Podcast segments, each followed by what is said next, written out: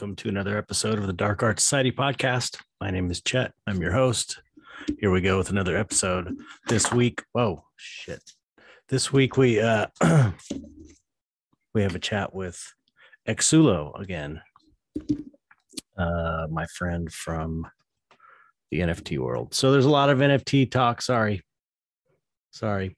But um a lot of art talk and he's a fun guy to talk to and he's a great artist. So um, yeah, it was it was good. And I also talk a bit about um, some of the problems I have in the NFT world, or some criticisms, I guess you could say. So it's not all just rainbow, rainbows and unicorns. It's a good good conversation.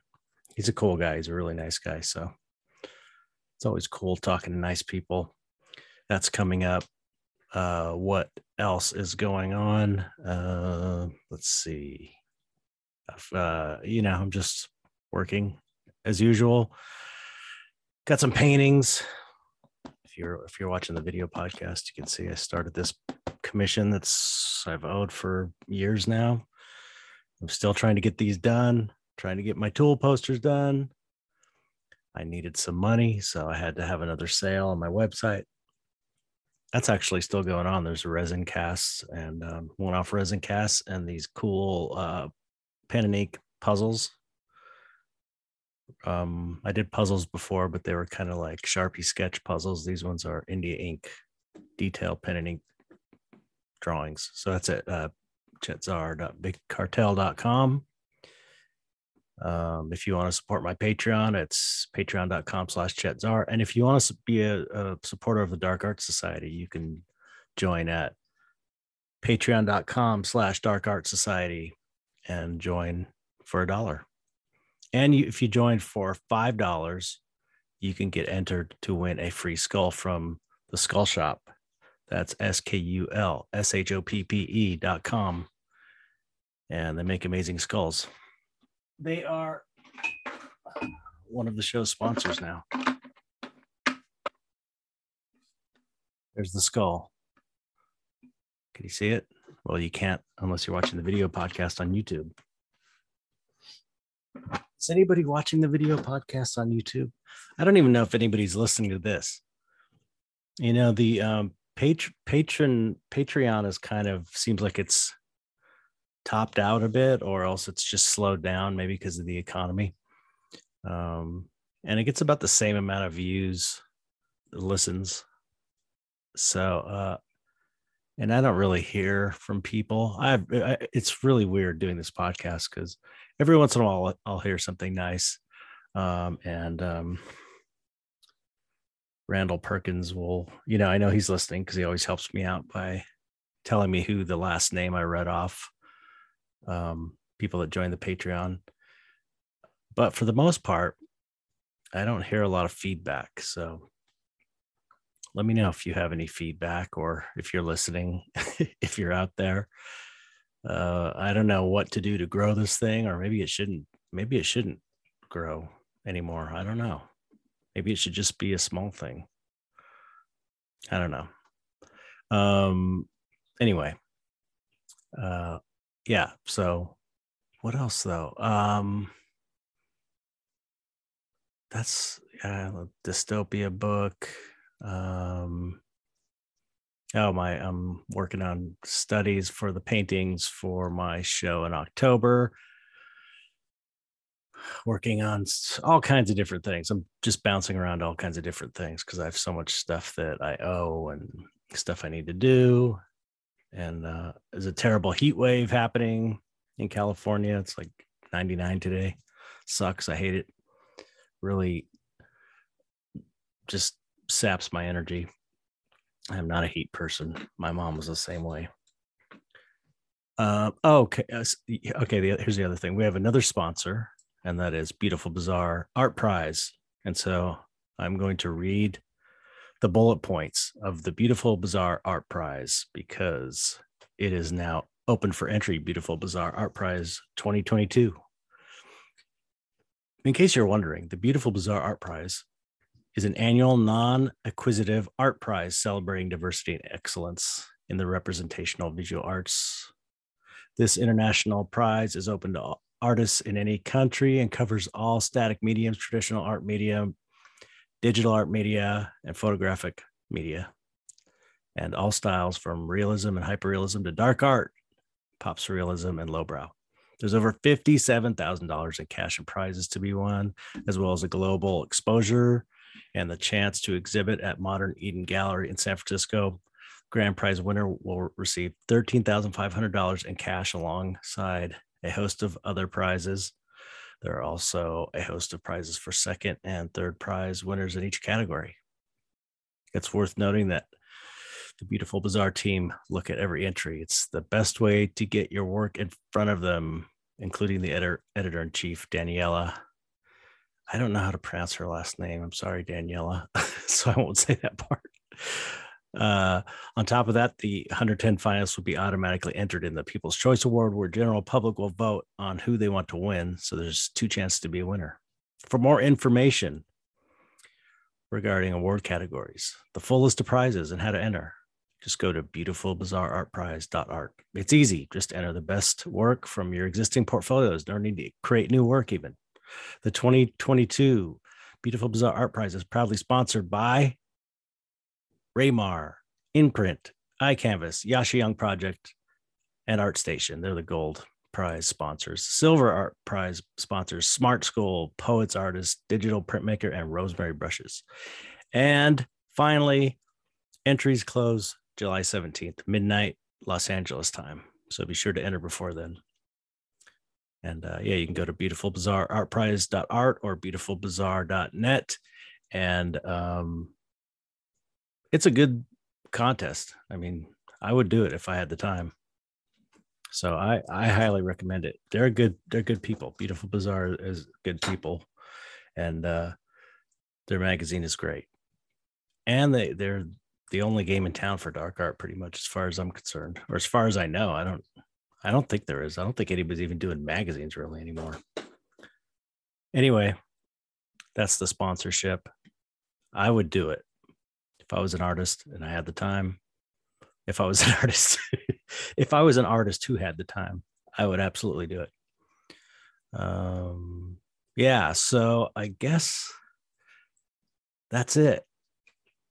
Uh, oh yeah, political unrest. Um, yeah, it's going to be a crazy summer with all the political stuff going on and the extreme heat. This is just,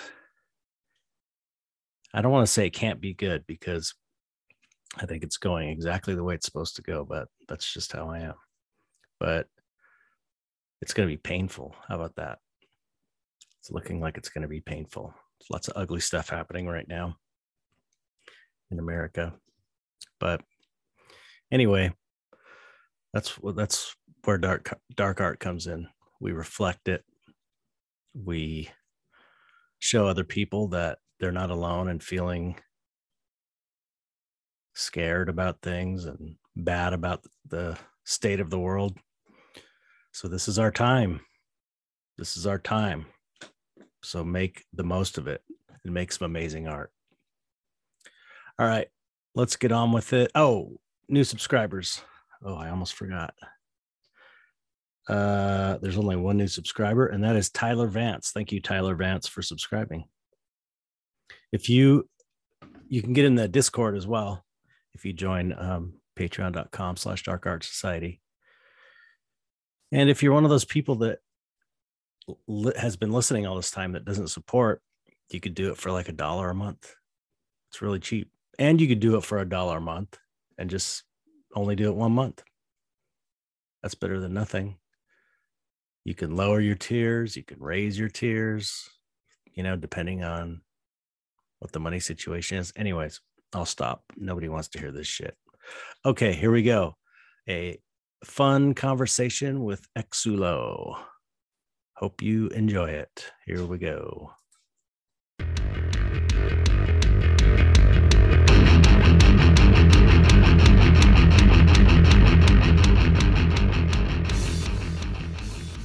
Hello. Exulo, Hey, hey. what's up? Doing well. Good to see you again. Well. Yeah, I'm trying to remember when we did this last. I mean, it was like springtime.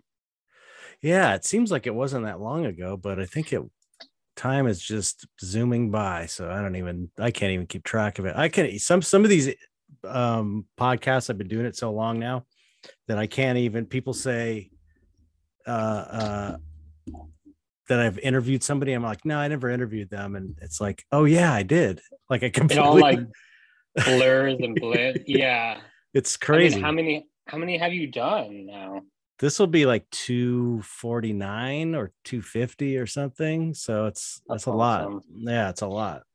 I What was keep- your thought process like when you like did like the first episode or like what did you expect like going in? Where is it just kind of like, you know, I just want to talk to artists and see where it goes and and like kind of build a community around that. yeah it was really more about in the beginning it was about building a community because of uh, people in the dark art you know just an extension of the whole dark art thing and uh, i started it with my friend mike carell and it was just me and him talking about different things that we we're interested in that kind of related to dark art and then after i don't know 80 episodes or so he had to bail on it so then i was like Mhm. okay i can't just talk by myself you know i'm barely not really even good at talking with people really so it's I like know what you mean. Yeah. It's So- just like a vacuum. So having yeah. yeah yeah it's just not i'm not that kind of guy i know some people can do it but um so i just started interviewing artists i was like oh and and people liked it even better i think because it's more interesting to hear about all these artists lives and stuff so then it just And then kept, you kept going Yeah, I mean it's amazing because you introduce a lot of artists that you know, your listeners might never like heard about. So it's like Yeah. you're kind of giving a nice shout out and yeah yeah kind of spread the good word of dark art. I love Yep. it. the good news Yeah. the good news of dark art so what have you been up to since we last mean- talked you've been i know you've done some pretty cool big projects and stuff Yeah, uh yeah, since we last talked, I mean like this year, you know how it's been. It's been kind of a crazy year with everything like oh my god happening. yeah. insane it's like kind of nuts in like ways it's like for me it's been like kind of creatively like distracting and i think like it's kind of and that's fine. And and you know how it's like where there's like creative lulls or there's Right. just so much kind of going on around you. Like we, we were my wife and i we just moved and getting settled in and you know having to uh, move everything around and um you know rebuild up like your yeah. your studio and get you know comfortable and what a I mean, crazy so time crazy time to move too with all the shit that's going on but you know like we like my wife and i kind of consider us like as like uh for the past decade uh digital nomads Oh, And really? part of that's because of uh that that term digital nomads comes from like the vfx industry where uh people are um they move where their job goes Mm, which is yeah. interesting so your job you know you have a, a short contract in new york you go there for x amount of time or you go you bip around like the us or even canada Mhm. or even like the uk where these jobs are but the funny thing is is is i've been so remote for the past honestly for past most of the decade so it's given us an opportunity to go over where we want Right. especially in the us so Yeah. like we embrace that digital nomad lifestyle work from home live where you want and Yeah. It's been pretty cool like living like across uh like all parts of america from like coming from like the west coast most of my life and then my wife is from the east coast. Hmm. so we like bipped around like colorado uh texas like oh the wow. Midwest and part of the, the south which was like an interesting experience I'll never never go back i wouldn't miss it, the humidity now we're Yeah, in the yeah. northeast so Right. the northeast is like that sweet spot that kind of brings me back to like living on the um on the west coast so Mm, I know I, I'm kind of going on a tangent here, but um, yeah, like we're used to moving a lot. Yeah. So moving this year wasn't like stressful so much, but just, you know, everything with politics. And last time we talked, like the war in Ukraine, now it's r- the whole Roe v. Wade stuff, Yeah, and it's just like it's weird. It's just like bizarre time to live right now. Yeah. And and like it's distracting, but it also I feel like it's a time, a good time to like be creative. Yeah, that So- yeah, that's the one thing I keep thinking is like, man, things things are disintegrating, society's kind of falling Yeah. apart, but it's gonna it's gonna make for some amazing artwork. That's usually when the good artwork comes out, you know, like in the in the 80s when it was like the Reagan Revolution and it was very Yeah. things got very conservative. It's like that's when the punk, all the great punk music came out and all the underground stuff was awesome um, during that time. But uh yeah, yeah. I uh, how long were you in Canada for? Because you've been living there f- for a while, right? And why were you in Canada? Was it for like movie stuff or Yeah, actually, we're only in Canada. We we were in the Bay Area. We were living like straight like in downtown San Francisco. Uh, Oh. back. Yeah, we're like smack dab right there, like near the Tenderloin when it wasn't so Oh, wow. tender, as they say. Yeah, near like was it like the Civic Street and I went to like the we we we both went to the Academy of Art in San Francisco. And is that is that that is did we talk about yeah. this? Did we talk I- about we- this? we might have briefly talked. Where yeah. I I because I, I think it was that school, you know, maybe it wasn't that school, but correct me if I'm wrong, but I did a, a talk there. I don't know, 10, year- Institute, maybe. 10 years ago and it was up at the top of this fucking hill and uh which is in probably everywhere in San Francisco really but it was in a really terrible area I remember that it was like super bad and I think it was ah, I'm gonna near Civic Street. I'm gonna I'm gonna I'm gonna ask the, the my friend who invited me but uh uh uh uh, uh, uh wait a minute I gotta ask yeah. Uh, so uh, mean, Adam. So there's two big schools in San Francisco, art schools. There's the Art Institute, and then there's Academy of Art. Okay, I think it might have been Academy of Art, which is funny. But yeah, if anyway, it's really it's really weird because the person who invited me was a student. She's really great.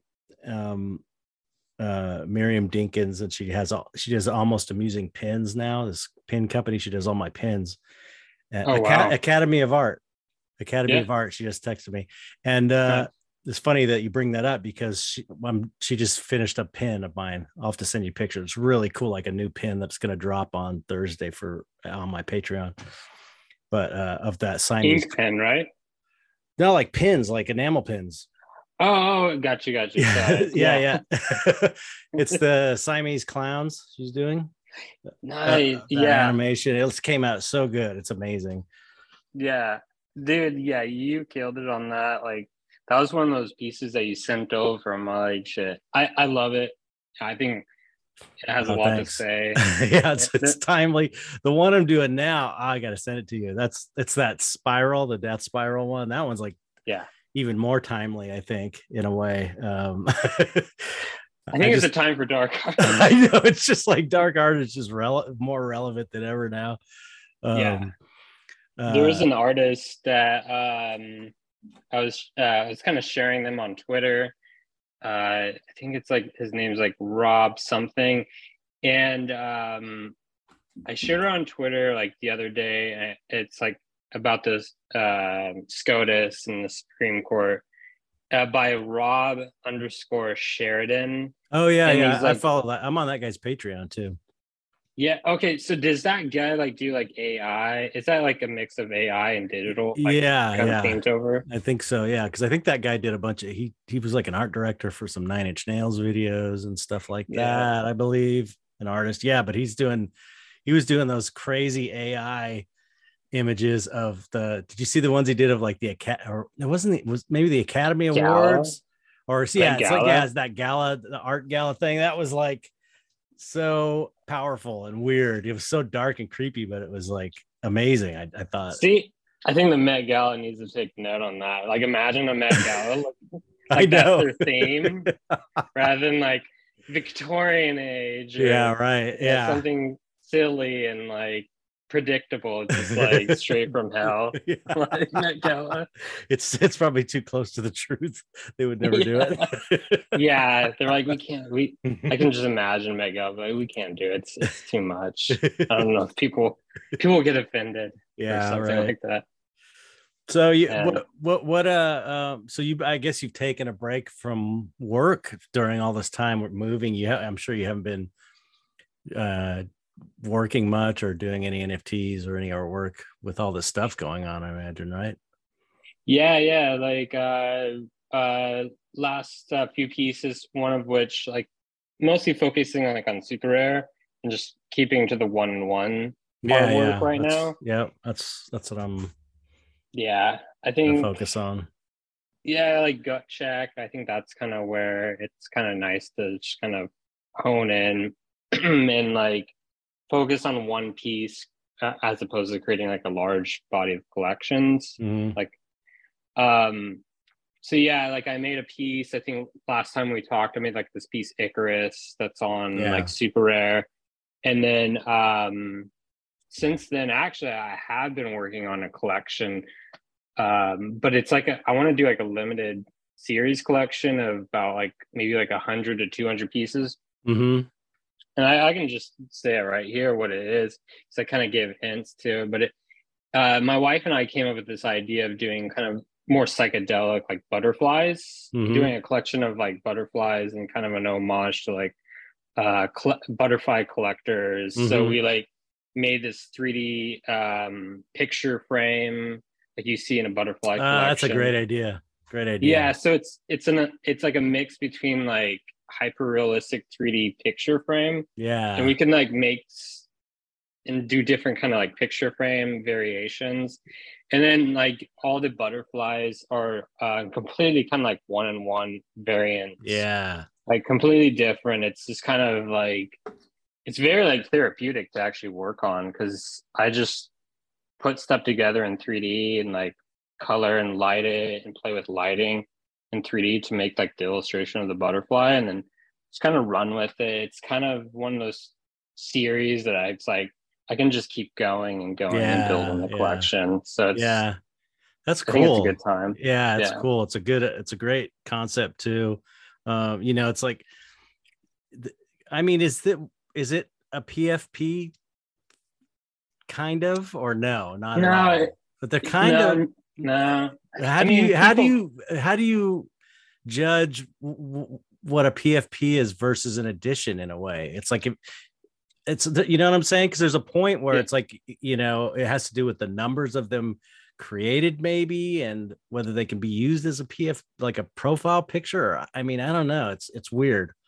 I mean, as far as like I can tell, like um, I've made NFTs that were open editions and even like one in one artwork I've created on Super Rare, uh, that collector would use it as their profile picture. Right, but it's not a it's not a PFP. Or I guess or okay, maybe I'm confusing generative art with PFPs. Is that where I'm getting confused? Because like Yeah, the apes like- are generative art, right? Where it's like it randomly shuffles Yeah. everything together. I know people are like asking me like, are you going to do a generative like? I'm like, I, I think that what they mean is like Bored Ape and where it's like a collectible of over a thousand to like ten thousand, which Okay. seems like a Yeah, ridiculous amount. yeah, it's insane. You know, so I think PFP is like a broad word. Like, because I have, and you have your own PFP. We have our own PFP as identities.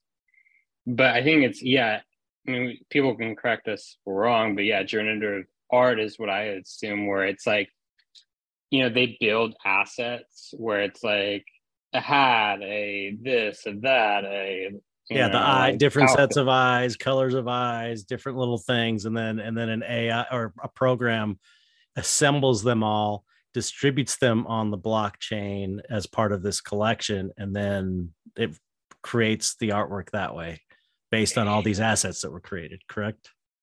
Yeah, yeah, yeah, pretty much. I mean, it, I think it mirrors and maybe is inspired by. um Oh no, I just gotta. I got a phone. I don't know if that popped up. Yeah, sorry about that. That's okay. It just- my phone off. I just heard a little blip. It's no big deal. No big deal at all. So yeah, um, I got to reset everything.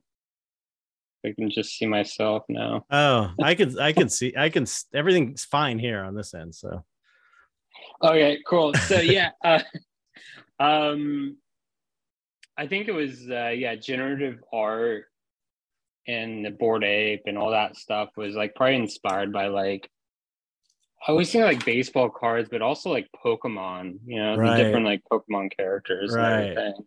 Okay, so so maybe yeah, a bit of Japanese culture. yeah, that makes sense. That because it's still like hard to understand everything. I mean, I've been in, in like you know six months now, I guess, and it's still as much as I kind of know, feel like I know what's going on in general. It still can be confusing because it's like there's no, you know, there's it's so new. It's it's hard. There's no like definitions. yeah yeah it's not like yeah yeah exactly there's not like a playbook it's sort of like everybody's opinions on different things but um it's you know that's the thing it's it's it's just you know when it's a new when it's a new field or whatever it's going to be confusing at first but um so it's yeah that's that that's a good thing to think about fine art versus collectible like Mhm. you know a fine art sculpture versus a uh you can't see it but i've got like a a thing bust I did Fantastic Four for Sideshow Collectibles. That's like not. Nice. It's like it's art, but it's more of a collectible than it is a bronze fine art sculpture in a way. You know what I'm saying? So I could, Gotcha, you know, I could see the the difference there. That makes that makes sense to me. So, but you're making what's what these butterflies is more like a limited edition prints or something, or or or or or, or one of they're not one of ones, but they're like an addition. Yeah. They're they're A an addition. series. A se- yeah, series. Right, a series of paint digital paintings, basically. You know, like who I, I think of is like uh Damien Hirst for like the past, I don't know, a few years. He's been doing these like cherry blossom trees where um it's all like one theme. Right. So it was inspired by cherry blossoms for whatever reason he was talking about. And like it's pretty cool like watching this process like on Instagram. Mhm. He has like the long paintbrush. Oh yeah, and- yeah, I have seen that. hmm Yeah, he even like the these dot like paintings Right. he's making, but he like throws paint on. It's all like one theme and one subject, as in like surrounding this cherry Right. blossom tree. But he he makes variants of it, Right. like a variations of it, like Yeah, on the spot, like raw. It's not like computer like Right. algorithm generated, like kind of like a board, like the Bored Ape stuff. so you're doing like a hundred pieces individually, and then you're gonna, or whatever, a number, a large number of pieces, and then you're going to have them as a, a series. Yeah, yeah, yeah, pretty much like they're all like like I have to like figure out all the other kind of like little things of what we want to do with it in the long run because it's like we we could make like really super rare ones of those where uh the ones that like really stand out and that Mhm. are really different among the collection and then we could do something interesting that's like a physical um you know like there's all kind of different avenues of trying to combine like the physical with like the digital Right. 'Cause that's like what i got into like even with the corvette like when they reached out to me Yeah, talk about Um, that. Talk about that because I was curious about that, how that came about, and what it was like working for a big Yeah. corporation like that. it's crazy. yeah you, your initial thought was it's like oh you know it, it, is this going to be like client work is this Right. going to be you know exactly so it it ended up not being that and they were being, they were super gracious and super like like open minded and were like you know we want to respect your vision as Yeah, an artist That's a, that that makes all the difference. Someone coming to you Yeah. as an artist, as opposed Yeah. to, hey, I need to hire someone to de- to deal with or to do this art for my promo or whatever. It's totally a different trip. You know what I mean? yeah it, it is and it was like super refreshing and like i don't think i would have done it otherwise if it was you know the former of how it usually always kind of is with yeah, like client work you know yeah, yeah. and i mean you know we were talking last time where it was like you you worked with like guillermo del toro and it felt like he was very open Yeah. minded in Right. that sense Yeah. and like it felt like a real like collaboration and Yeah. that's what was cool So explain explain to people who don't know because there's still a lot of people I think that aren't in on the whole NFT thing that that listen to the podcast. So what was the project? so yeah i was creating a digital art piece in collaboration with like a brand like chevrolet corvette and chevrolet you know being a car company wanted to somehow like get into like the nft space and make a mark and to kind of contribute and bring something like kind of refreshing and new to the table Mm-hmm. so with that with being digital art it's and everything that's happening right now with nfts so it was a collaborate like an nft collaboration Between you it- and you and Chevrolet, basically. yeah exactly It's so like, crazy, man. it's so huge. Yeah. It's like such Yeah. a big, uh, iconic brand, you know. Exactly yeah and it's just like it's an american car brand it's like you know they're from detroit they're from an area with a lot of history with a lot of car history and and you know they have a already like a car collector base in the physical world Right, so right. that's what's kind of cool like bringing that element into like the nft space and them being so like you know respectful as like for an artist and being open-minded it was super refreshing so working on a piece like an where it's an nft it's like the whoever gets this piece is also gonna get like a physical car with it Oh, really? yeah Oh it's like shit. I Yeah, came in I came in on the uh the Twitter space you guys did, but it was like right towards the end, so I didn't get to hear all the details. so yeah uh It's amazing.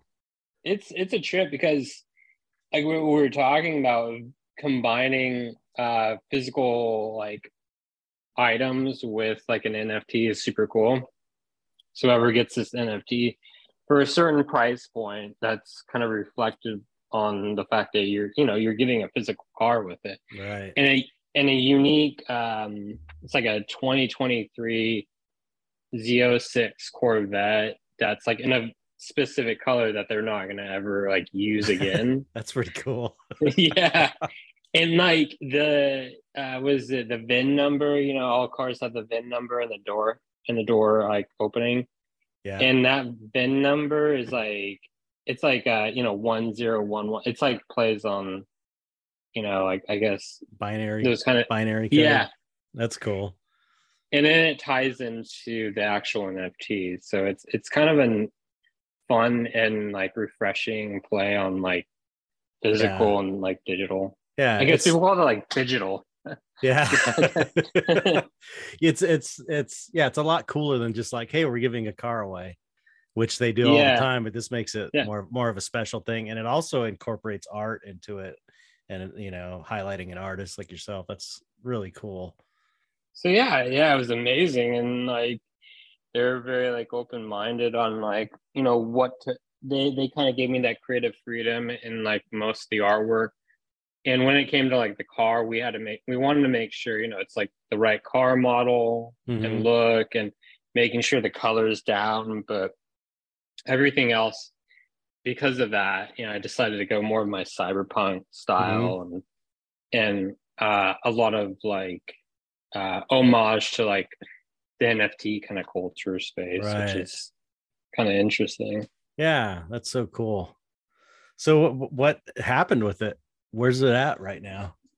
Did it sell? i mean not it- right now it, it- you know it's like with everything going on and like I know. even like. NFT right. NYC. So it's like one of those uh, things where it's like we, there's a lot of options that we can like definitely do with it. So it'd be kind of it's gonna be fun to see how it kind of plays out. Is it has it gone? Is it like an auction thing, or did it go up for auction? Or Yeah, we want to do auction, you know, th- and then there's also like reserve auctions. We have oh, right, right, as like Super Rare mentioned that the you know we there's like interested buyers and people that are interested in it and people that are new into the the NFT space. So it's kind of it, it's an it is No, no. like an an interesting time like right now. Yeah, I know. I was just thinking like you know when that when you when I saw that Twitter space, I saw this dropping. I was like, oh, poor guy. You know, it's like such a bad time to to drop an amazing project like that. You know, just because the market is so bad, uh, uh the NFT market's so bad, and just the economy's so bad. But the yeah. you know, so I was like, that's just bad luck. You know, bad timing. Although it's with such a huge brand, I'm sure it's going to eventually you know do well it's it's just not a great time you know? not, not great timing but it's definitely like it feels like a great time just like why not try it yeah yeah true and like, yeah yeah it's like nothing to lose sort of not yeah like let's see where it goes yeah and, right. and not like expect the this like huge right. ridiculous thing. yeah yeah right right yeah there's no expectations which is a lot of times that's kind of the the best when you have no expectations sometimes that's when it's the best that's when you get surprised you know but when you're when you're like thinking it's going to go huge and then it doesn't then it's like well you know lower your expectations and then just kind of let it happen the way it's going to happen and it's much much more enjoyable you know yeah yeah it's going to be a lot more fun to kind of see you know play out and see where where it goes from here. And just like being okay with you know like seeing like that kind of reflects of like the uh, even the crypto market, like being okay to like be in that unpredictable kind of uncomfortable place where it's like, you know, we saw last time we talked is like ETH was maybe like twenty four hundred or. Mm-hmm. No, yep. you know, it might have almost more, more, three, yeah. three grand or something.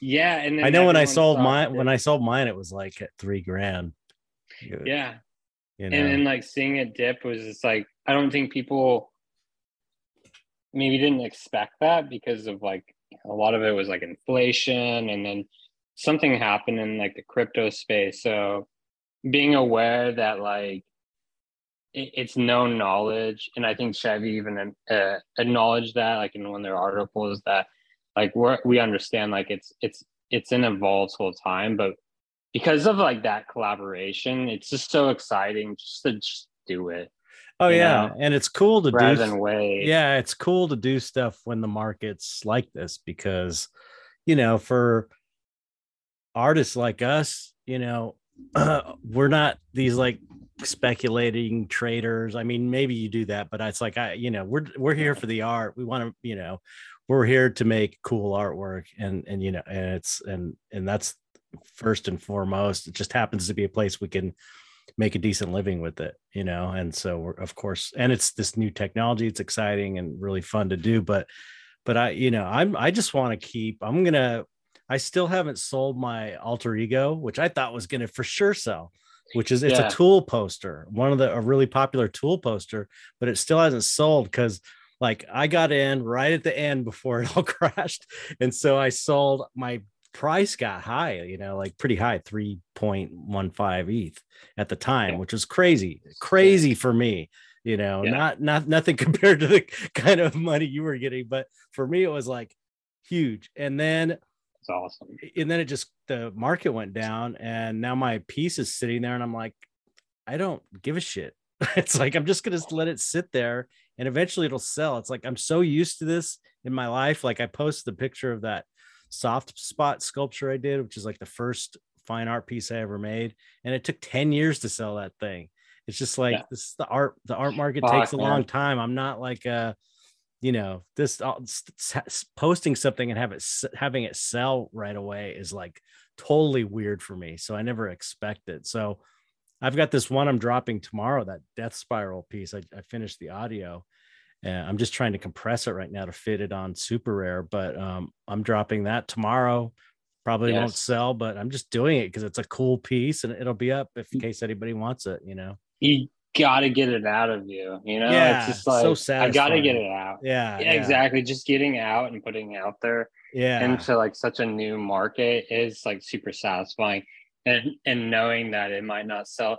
I think you made that tweet and mentioned like a couple months ago of like because of like crypto winter and NFT like um like bear market lingo, mm-hmm. and you're like I think you were saying like I am like used to like dealing with this where Oh, yeah. I put a painting up and it yeah like 10 years like that I mean I think you're pretty prepared and with with all your experience so yeah, this is nothing. Coming into it. because like I was gonna mention like Coldie Coldie is like like OG yeah, yeah. NFT artist and you're probably aware and he mentioned that like uh he had a piece up uh back in this had to probably be like I don't know 2019 he had a piece up didn't sell for a couple years until he found the right buyer Right. Yeah, and and And- and especially with, I would say especially with dark art too, because nobody buys dark art unless they're into that sort of thing because it's like it's an automatic barrier. Whereas like I think other genres that are outside of the mainstream, but maybe not quite as extreme as dark art, the they they can like still there's more buyers to pull from you know whereas dark art is so you know at least kind of what i'm doing it's so weird that the only people especially buy it are gonna are the people that think it's cool. They're not gonna buy it to speculate you know what i mean? Yeah yeah and, and like it kind of pulls things out or like maybe a feeling or it, it it it's more interesting in ways to look i mean to me to look at but i always think like if these people have like kids you know oh like, yeah and it depends like you, you can totally ra- like i was raised on like tales from the crypt and, right. and x files like as a kid and like just used to like creepy shit. Yeah. Um, yeah it's yeah. normal normal for us but we we forget Yeah. that everybody doesn't feel that way. I'll tell you like a, one thing i get a lot too is like oh man i wanted to buy that painting but my wife won't let me have it Oh, yeah. always a bummer yeah It's like I get it. I get it. Anytime I paint a clown, if I do any kind of evil, weird clown, and it's like, you know, I'll have stuff sort of sitting against walls in the living room just to store it. My wife is like, turn that painting around. she does not like looking at it. She's like the OG clown, clown hater. She's the first person I ever knew that hated clowns back when we first met before it was like popular to hate clowns. How did she feel about like it and all that stuff? Was it like she of she those- loves it, but it's like you know she thinks it's the scariest thing ever because it's such a scary you know It is a scary. clown. Just Yeah. I got for her birthday. I got her this book a few years back called A Thousand and One Clowns. it's such a great book because it's just got real clowns throughout history, and it is so disturbing and weird. wow, I gotta. I I love it. I love. It. It's so amazing. I think it's I think it's a Ta- Taschen book. It's a really great book. I have it somewhere.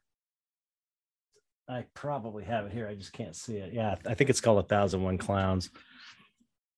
and it's it's an art book or it's like a photography book. It's like a something? photography book. It's just about clowns. it's just all clowns. it's got some paintings and stuff, clown paintings, but a lot of cool old photos that are just like, oh my god, it's so disturbing. To me.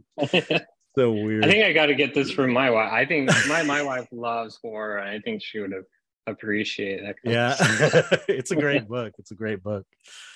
Yeah. I'll definitely check it out. so yeah i'm just i'm i'm like i've seen people fleeing the space. for, for Yeah. people for people who don't know i'm sure everybody knows by now but crypto took a huge dump along with the stock stock market. The economy's terrible. So um you know stuff was selling fairly regularly in nfts until this until this crash. And um it's funny to see the old the people that have been in a while are just sort of like okay you know it's gonna it's just this is this happens. And then the newer people that came in and were like selling like crazy and then it's and then it just dumped are just like all hating on it. And like i know that one there was that one guy I forget i don't want to say who i guess but that one person who was kind of well known was like made a bunch of money selling nfts and then he got out and he made this long post about every terrible thing about it. I'm leaving, blah, blah, blah, blah. And it was like after he made how much money? He made so much money selling his NFTs. It was like, you know, And I understand. poo-pooed on him. Yeah, So, yeah. And it's like a lot of his criticisms I agreed with. I mean, there's a lot Yeah. of shit. There's There's a lot of good. mostly there's mostly shit. But the thing that I didn't like that he did was kind of like kind of it was lame for all the people still in. You know what I mean? Because he was just shitting all over it and making it for someone who maybe is thinking about getting in or who's in there and really working hard to make their living. He just is like, you know, just shitting all over it completely instead of being like, you know what, I'm feeling, I'm not into this anymore for blah, blah, blah. Why even announce it either? That's the other thing. People, yeah, have that problem with like Twitter. They, they, I, I unfollowed, unfollowed. it's so black and white. Like it's ridiculous. I mean, foot and mouth disease like runs rampant. Oh there. man, I know. It is fun to like to be able to like kind of make a point that there's like truth behind and i think people can be able to like resonate. And to be able to like kind of speak up like that it was nice seeing him be able to like speak up and like voice his thing but to be able to like draw a line and because art is like speculative and it could be anything yeah yeah like yeah. there's so many like like subculture avenues you can go down in art and it's fun to be able to explore Mm-hmm. yeah, it's you know to poo poo on it and to like draw the line and say you know like to get to that point. Yeah, it's just yeah, and it's and it's like okay, you know, it's also it would be another thing to do that in the middle of a high market when you're selling. You know, you're not yeah. making that statement when it's all selling and everything's good. It's it's like once once shit gets real and and you're having a hard time, then you make the then then it all is terrible. You know, it wasn't terrible when you're selling all this stuff and making all this money, but you know, I, I just, I just am like, you know, it's it's just not that big a deal to me. I just want, you know, it's to me again, it's an like I said last time. I think is, it's it's fine. It's an excuse for me to finally do create digital work again, and I'm so psyched about doing it. It's so much fun. I like love it. I love it. And so even just the potential that I could sell you know i'm going to mint these things. It's not i can afford to mint them. And you know just the potential that they could sell even if we go through another year of this or whatever it's fine. I just it's like i just need an excuse to make the stuff because i have to have the you know i need to have income coming in. So everything i do has to at least potentially make money even if it's not for sure going to sell you know what i'm saying? So yeah yeah it's just another it's another avenue to go down and explore not to be like afraid or have like great expectations. And it's different where you know you do expect where things just to fly off, off the shelves so quickly. But yeah it's just it's another source of like income and it's another avenue for like artists to yeah. to go down. And it can really like bring a lot of like sovereignty and where it's straight i mean you're very familiar with it where it's it's like a collector and artist right. relationship and now you're now you're able to bring you know like your fine art background and then your understanding like 3d animation mm-hmm. and animation in general and like last time we talked i loved hearing that where it's just like you're able to kind of get back and and like experiment and almost kind of make you feel like a kid again and and just dick around and like, yeah, like explore yeah. different things and make yeah. your paintings move like animate. And, yeah, yeah, yeah. And that's like that's just for me the beginning because I have this source material that I can work with, and I'm trying to just sort of establish myself in there. But um, you know, ultimately, what I want to do is like this one I'm going to do tomorrow. That the the death spiral, which is all 3D, native 3D, you know, and um, because that's that's what I was doing before I started painting. Ironically, it's funny. So, um, and it's also a way to incorporate my music because I was a musician for like 10 years. I was in bands. So it's like, it's all of the things that I love to do. I have an opportunity to put them together to make an art piece. And that to me is so like, fun. So yeah. stoked about that, you know? And that's what's really cool about like NFTs. It's like, I mean, for you, like in bringing your artwork and and others uh it's like you can bring it to another level. It can be another yeah. experience. Yeah. And like i know like the nft space hasn't like kind of pushed in that realm yet but being able to experience like any kind of art and like dark art and creepy art like wouldn't it be cool to be able to like go into a gallery and like experience an art piece of like you know freaks you out or has like that dark element in there Oh yeah. and you know like or go into like- the painting and go into the into a metaverse version of that painting and look all around and go beyond the border, uh, the edge of the paintings and see what's over here. And I mean, the you can do creepy just- shit Oh, and yeah. like fun it can like go in so many ways and i can just totally s- see like like a place definitely for like morbid dark art and i I mean, I would love to be able to like experience of like some sort of like digital installation where, like you were talking Oh, about, where you go yeah. beyond the painting, yeah. you walk around and shit jumps out, or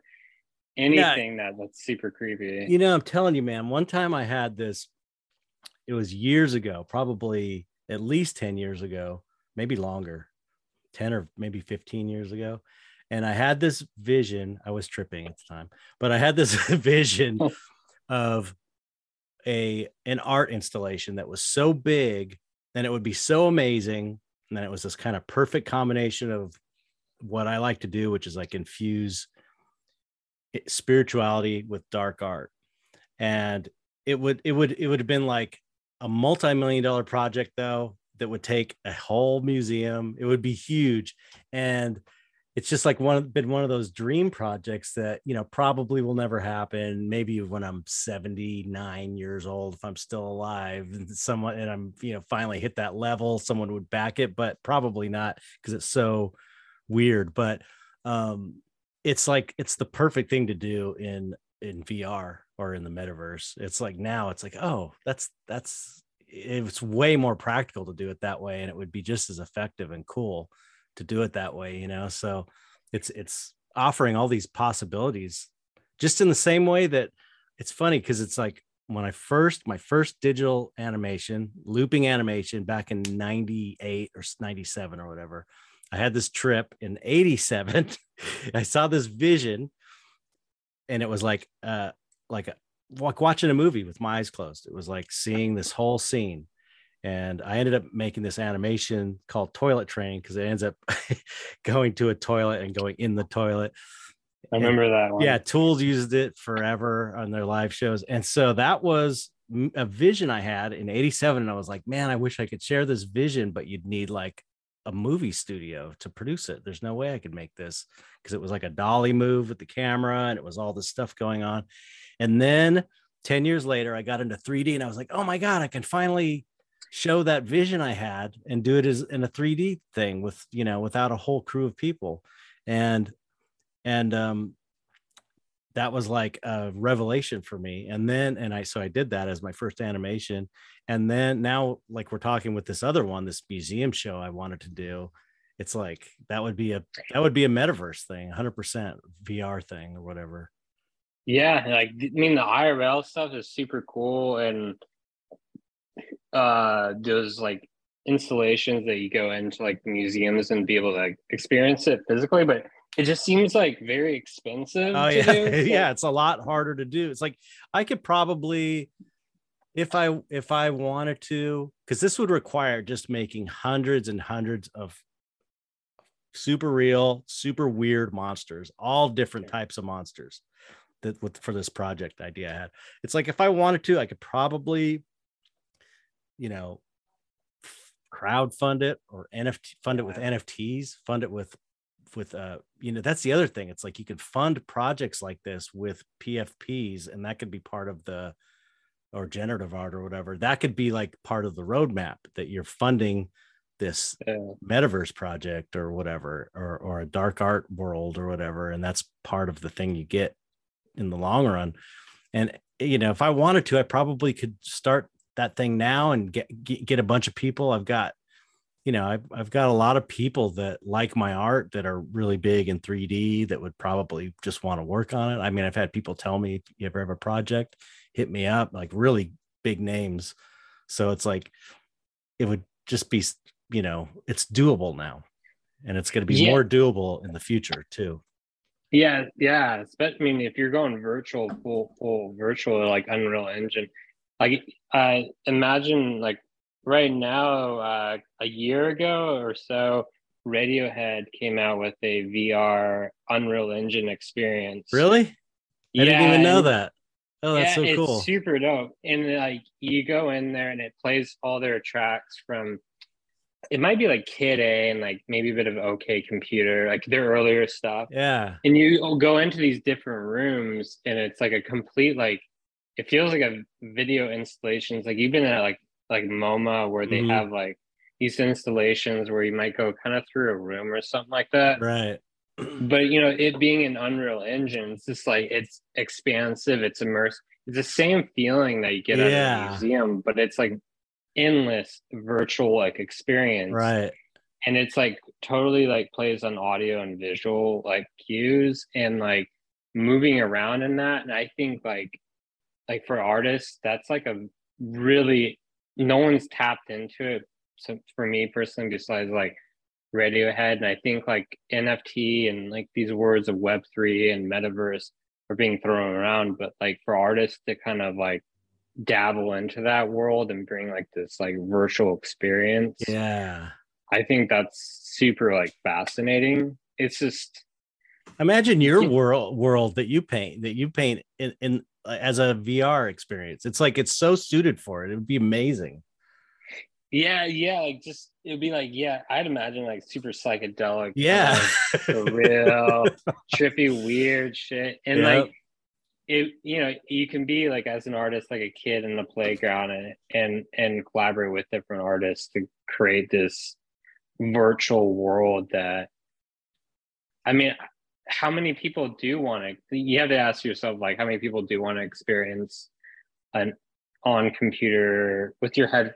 I love that idea. Mm-hmm. Like, put my headphones on, you know, and just kind of like have my own experience in this like virtual space. Like, I, I mean, sometimes I'm thinking the you know VR heads. VR, yeah. You know, because that's like to me, that's just like that would be so. I don't want to deal with like security guards saying like, you know, you can't go step yeah, back, right. sir. You can't get Oh, that there- close. Yeah, I mean, I- there's like there's a trade-off for sure between something physical, like going to Disneyland is amazing because it's physical and you're get to go Yeah. on the rides, it's great. But and there's a trade-off for not being outdoors and not being you know physical things you could touch. There is a trade-off, but yeah, lines, parking, but uh, but I mean, there's good things about the physical thing, but yeah, there's all these like lines, parking, uh, a finite space, you know. And if you do VR, you could literally make it so big that people could never even explore the whole thing. Uh, You know, there's just so so much potential. it know, really is. So yeah. exciting from an artistic But- standpoint. Yeah, and like just being realistic, it's just like there's people out there that want to be like IRL. They're like so Right, right. demanding, and that's fine. You know, Yeah. it shouldn't be like you know to each their own. Like I love the idea of virtual experiences, and I'm not really into like lines and people breathing their own, you know, each other's breath. Me either. yeah, or being in LA, And- it's like parking and even just driving there. You know, it's Yeah. like it's almost ruins the whole thing having to deal with parking and the traffic and everything. kills the vibe. Yeah, completely. Yeah, yeah. Like I'm telling you, it is an interesting avenue, and you know maybe people aren't aren't ready for it, but I think it's like inevitable. I don't know. I, I global think warming so. is going to keep global warming is going to keep everyone inside. Yeah, This it's is- it's kind of true. I mean, that's a good point too. It's just like, I mean, not no, not you know, obviously that's a bad thing, but it's the reality, and it just happens to be one more thing feeding into that. Um, isn't that Fvckrender guy doing something like that? Do you know that that guy, the NFT dude? Oh yeah, yeah, yeah, yeah. Fvckrender. Like yeah, we've been in contact, worked on stuff, and Isn't he doing um, like a VR environment that he's designing and creating? Yeah, yeah. He did a Fvckrenderverse actually Yeah. back um early 2021 he did uh he dropped on uh nifty gateway and did this whole unreal engine like virtual experience super cool like that that is kind of like totally like in the right direction Yeah. for like url virtual experience where people can walk Right. around and enjoy the art. So I think, I think yeah, he he was he caught on to that, and I think he was hinting it to people. I remember like back when he first was like hinting it, I was mentioning like, oh man, you're you're you're pushing the Unreal Engine stuff, and he wanted to keep it so like hush hush and Right. like shit, you figured me out, man. Got to it. And it's it's, it's pretty obvious that like people want to kind of experiment in this unreal engine environment because you can do um these virtual experiences for like art installations. So i think that's to me that's going to be like the go-to tool is yeah, oh, yeah, unreal yeah. engine Yeah, I, I definitely. It's like I want to learn it. I want to learn it, but on the I don't know how hard it is to use. I mean, compared to other three. I mean, I guess it's 3D is kind of difficult, but then again, a project that big, you probably, you know, you could you might need help anyway. You know, from other people who are really good at it.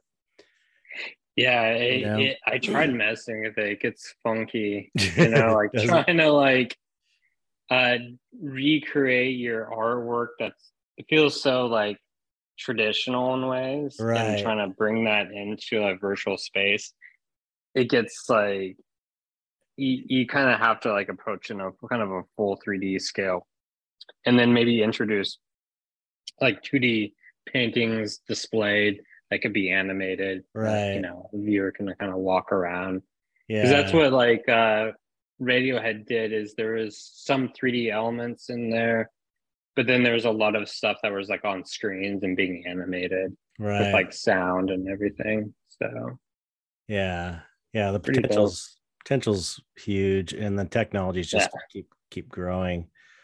So, how long? When did you start? When did you get into NFTs? What was your first? Like, what year? it was yeah late 2020 and Okay, it, it which is like ten years in yeah NFT time or in real life or whatever. exactly i feel like gandalf it feels so yeah like another time and place but you, you kind of like look back on it on fondly but you, you don't want to like focus on it too much because it was um during that time of making like art it wasn't it was about the art and it wasn't oh, so so about had pfps really yeah It- Yeah, it- and if it was about pfp it was just it was just CryptoPunks right. and that was it and Yeah. maybe like um was it like crypto kitties right. Yeah, that yeah. came out But that was it, like, huh? that was it and people were doing a lot of cool shit and and experimenting and and and i guess it in ways like the community was smaller back then um but then again it still feels small I know. as like the right. art community you know Yeah. and then Beeple happened and that on ramped and all Ah. eyes shifted um and then it uh it was like uh, a domino effect. It was like people in in early march and then in april it was the Bored Ape Yacht Club stuff. And then it just kind of exploded from there and everyone wanted to do pfps so like Right. pfp was like becoming flooded and mixed in with like the artwork. So and yeah it's just it, it's made it so I, it's too much for me it's like there's so Convoluted. yeah, yeah exactly it's so convoluted and like there's just too much of it and it's like you can't even tell what the fuck is going on up and really. down and It's it, just- it yeah. feels oversaturated yeah completely oversaturated and you know the thing that bugs me i have to say about the whole pfp thing is Mhm. okay it's a great idea you know but people that just like oh we got to do something that's like a monkey or like an ape. That's just like you know it's like be original at least you know do something different. Have a good idea. Even the Bored Apes thing it's like i mean it's like I, what i think about Bored Apes is and it's you know on its own it's kind of this amazing phenomenon. It was just like this thing that happened but but to me, I think imagine if it had like a super amazing concept behind it and super amazing artwork. Eh, and I mean, the artwork's fine, you know, it's fine. People argue that it might not even. It's. I mean, I I agree. Like, it's not like to me, it's not art. Like, yeah, it's more. It's yeah, it's it's more of like the collectible baseball card yeah. thing, but still, it doesn't mean you couldn't have had this amazing idea behind it. Like imagine if it had an amazing concept and story that was meaningful and the art was really creative, you know, and but I guess they didn't uh, you know, they didn't expect to for it to blow up, I don't think. No one expected that to blow up that big. Yeah, I think they might have just kind of like, you know, like this is funny, you know, this yeah, yeah, I know, but it's like I I you know, I don't know. I just think memeable. And, true, true. I mean, who am I to say they had this huge success? So what the fuck do I know? It's like they, they obviously did something right, but I just think the wasted potential, you know, of, of from an artistic standpoint, it's like, man, it could, you know, it could Why? be amazing. yeah, I mean, yeah, it is like to be like honest, it, it's complete. Like people completely bash it, and uh, like you know, I get it and like we can talk about it where it's there uh the artist Ryder Ripps and maybe oh, I saw yeah that. I saw about that whole thing all of that stuff and and being yeah. tied to you know that, that kind of yeah I I think that's such bullshit man I I yeah. am like I watched that video and I was like you know far-fetched yeah yeah I was like I I I fell for a lot of conspiracies in the 90s when I was younger. And it's like, this is exactly like that same old shit where it's like, you know, did you watch the video? Yeah, yeah, okay. yeah, yeah. You know, they're talking about the cut the cut off monkey hand and being a racist thing. Yeah. yeah. You know what's more common is the monkey's paw. That story, the monkey's paw, which is a super famous story that's basically don't uh be careful what you wish for. You know the monkey's paw. Have you ever heard the monkey's yeah. Paw? It's like a famous no, you... a famous liter- literature ho- kind of horror story and it's like starts off with the cut off monkey's paw that they get and they can make these three wishes on it. And it's like okay, that is more likely than them finding this really weird obscure reference that nobody I know of has ever heard of about this and a lot of the mixing the far words. reach. Yeah, it's just too much of a reach. You know, it's like the logo is like, yeah, kind of the like logo. The logo. Like, that I can't like get past. Like I can't see that. Yeah, the the, lo- the logo. They... It's similar. It is similar. And it's funny. The thing about the logo that made me go hmm was just the rough edge thing. That is kind of yeah. an unusual choice, but you know, to give them the benefit benefit of the doubt, it, um, you know, I've I've ripped off things, paintings I've seen from like friends of mine. I've, I mean, there's a couple of specific incidents where a friend of mine had a painting he showed me and then a couple years later i painted almost exactly that painting and i thought i came up with it until i realized i totally subconsciously ripped, ripped them off so it's like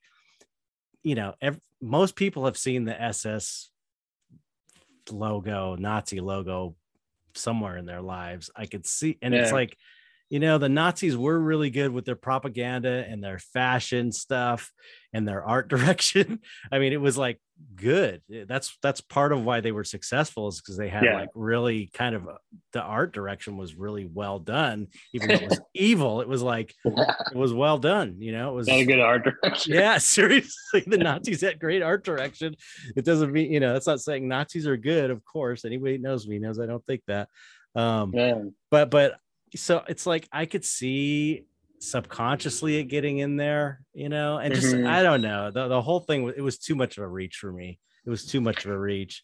And that's like such a that's like a major claim to be yeah. making on someone that's really if it's not if think about it, if it's not true, how fucked up that is to be accusing someone of like, you know, being a Nazi troll. It's really fucked up. Yeah, I mean, yeah, on a ma- macro level, it's just like we're all humans living on this little earth, and for us to kind of like cross connect and and get inspired on accident, you know, without intentions of it coming across, you know, right. as like a Nazi like emblems and everything like that, and just to kind of have fun and, and and just like kind of play around and not with an ill intentions, but then people try to make these you know it's yeah it's, i mean ima- i just think imagine if it happened to you or me i it would be yeah. fucked up because you know people are like calling them nazis it's like with and the evidence is like i just was like man I, i'm very skeptical like i said i i was kind of into conspiracies in the during the bush bush years in the oh yeah you know in the 90s yeah and we're in the and the and the first bush too because it's mm-hmm. like I was at an age during the Iraq War. I was like, "Fuck, I hope I don't get drafted." You know, it's like it was scary yeah. back then, and I think that anxiety. I think that people go to conspiracy theories when they feel like out of control and they don't know what's going they on. Need answers. Yeah, and it's like it's better to have a horrible, scary answer than to have no answer, which is you know more frightening. Yeah, yeah. So so people turn to things like that. So and I feel really like kind of dumb that I that I believed in the conspiracy theories I believed in. I really feel like, man, I was such a dumbass when I was younger.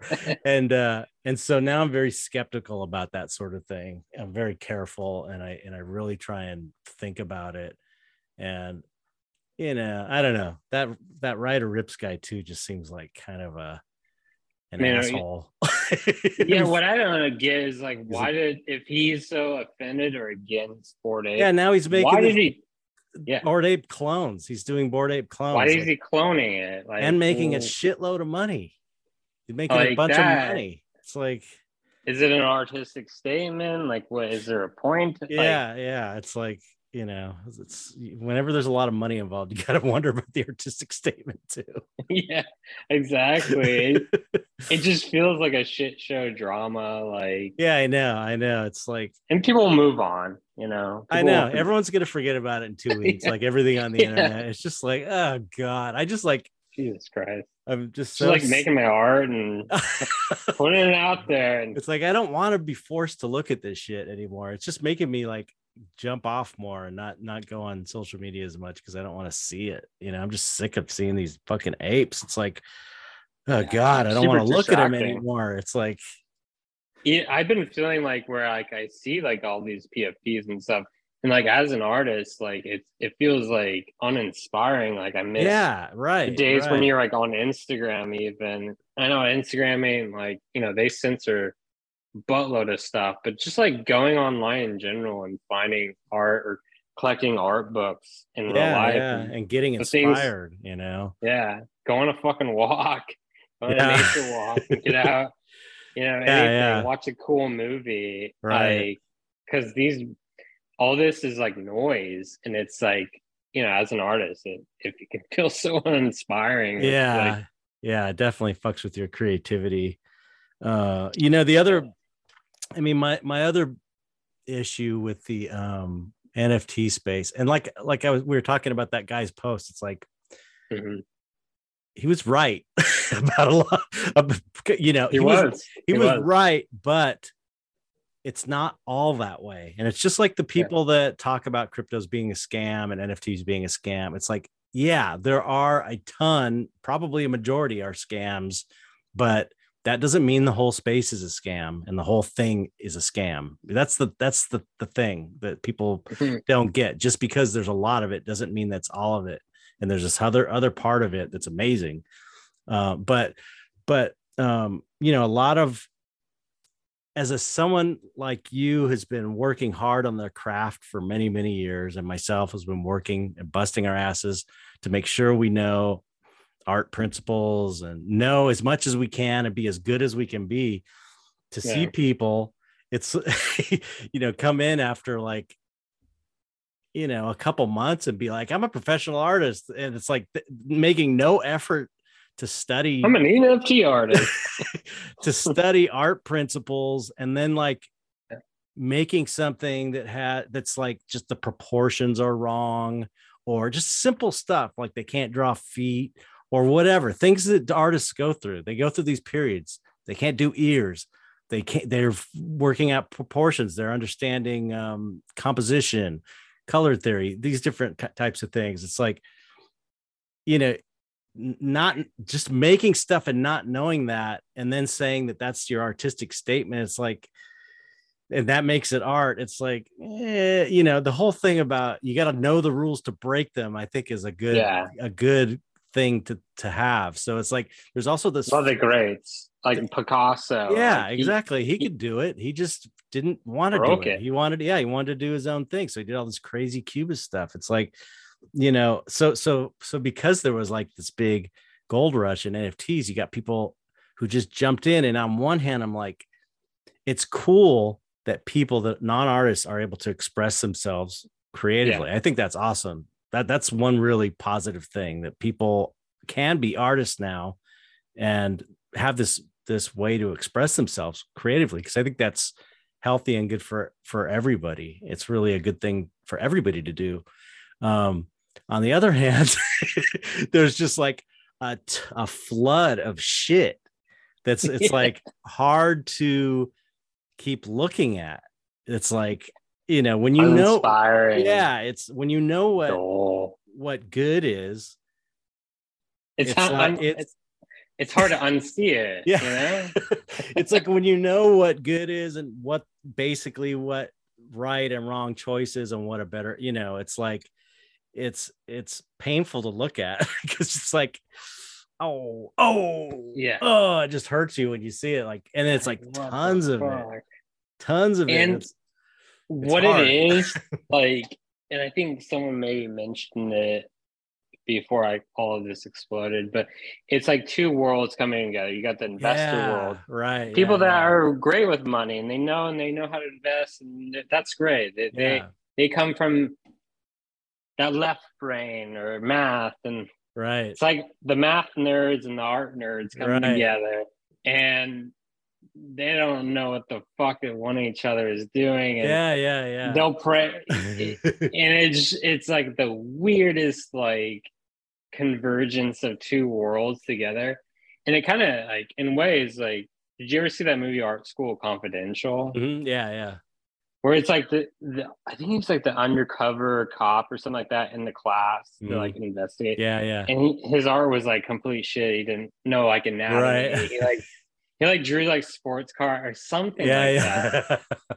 And the the main character is like, "What the fuck? Why is everyone praising him?" And stuff. people were so attracted to him because he was like he had charisma. Right, and, right but the art was just like yeah it's like it, it really gets into what is art and all of that stuff but I, I think that you know on the collector side too a lot of these collectors like don't know anything about art because it's new yeah. for them which is like that's great you know it's cool to to I'm glad with a fresh eye, maybe. Yeah, or I'm I'm glad they're interested, you know, yeah, because they're supporting artists and stuff.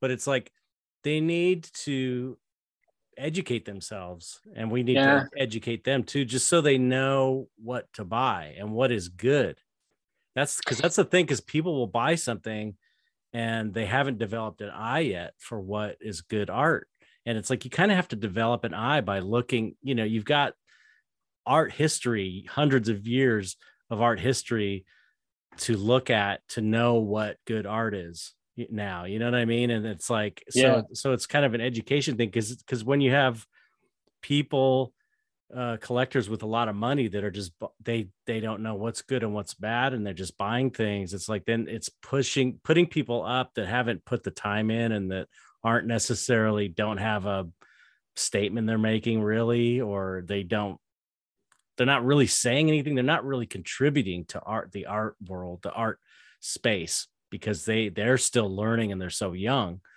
and they're still or so young in this space or so new. You know what i mean? Because it's like yeah. you should be contributing something. If you're an artist you should be contributing to art history in some way you know? It, like at the very least by ex or really all it is is is by fully expressing your own creativity in a unique way that's just the way you would do it and no one else you know, it's like that's the goal. Kind of, yeah, to be able to stand out and to people to kind of resonate and connect. Yeah, with the piece. This, yeah, for sure. Like on this kind of deeper level. Yeah, yeah, to be able to kind of like yeah to, to connect and, and be provoked like that i always think of um be, uh what is it oh my god i'm butchering the name something something day off Bueller's Bueller's Fer- Ferris day, Bueller's Day Off.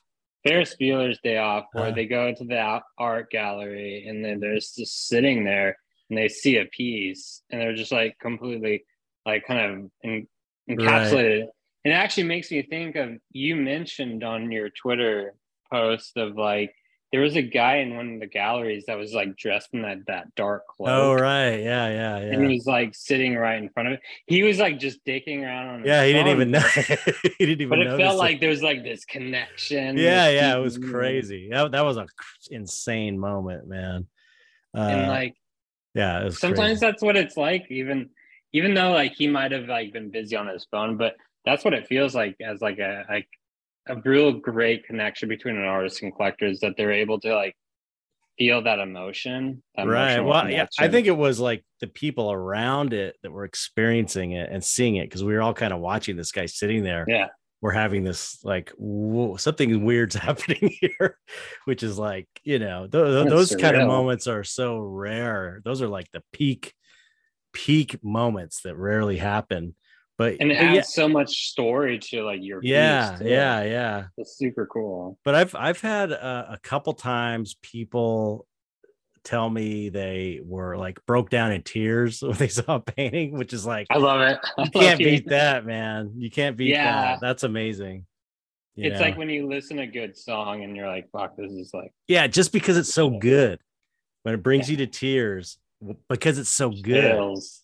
Yeah, and it's like, you know, that's amazing when something when can you make experience that as like a as a person you and as an artist you want to be able to recreate that for like, Right. the viewer absolutely yeah that's the that's the it's like i in a way i get um i don't know more if more that's it's probably not true but i feel like i get as much inspiration from music create art creative inspiration from music to apply to my art my 2d art as i do seeing other great 2d art or three whatever you know what i'm saying like fine art yeah it just just the because I'm a music fan, so it's like any th- time I like I really like something creative, that just makes me want to put it into my artwork. It inspires me to create paintings or digital work or whatever.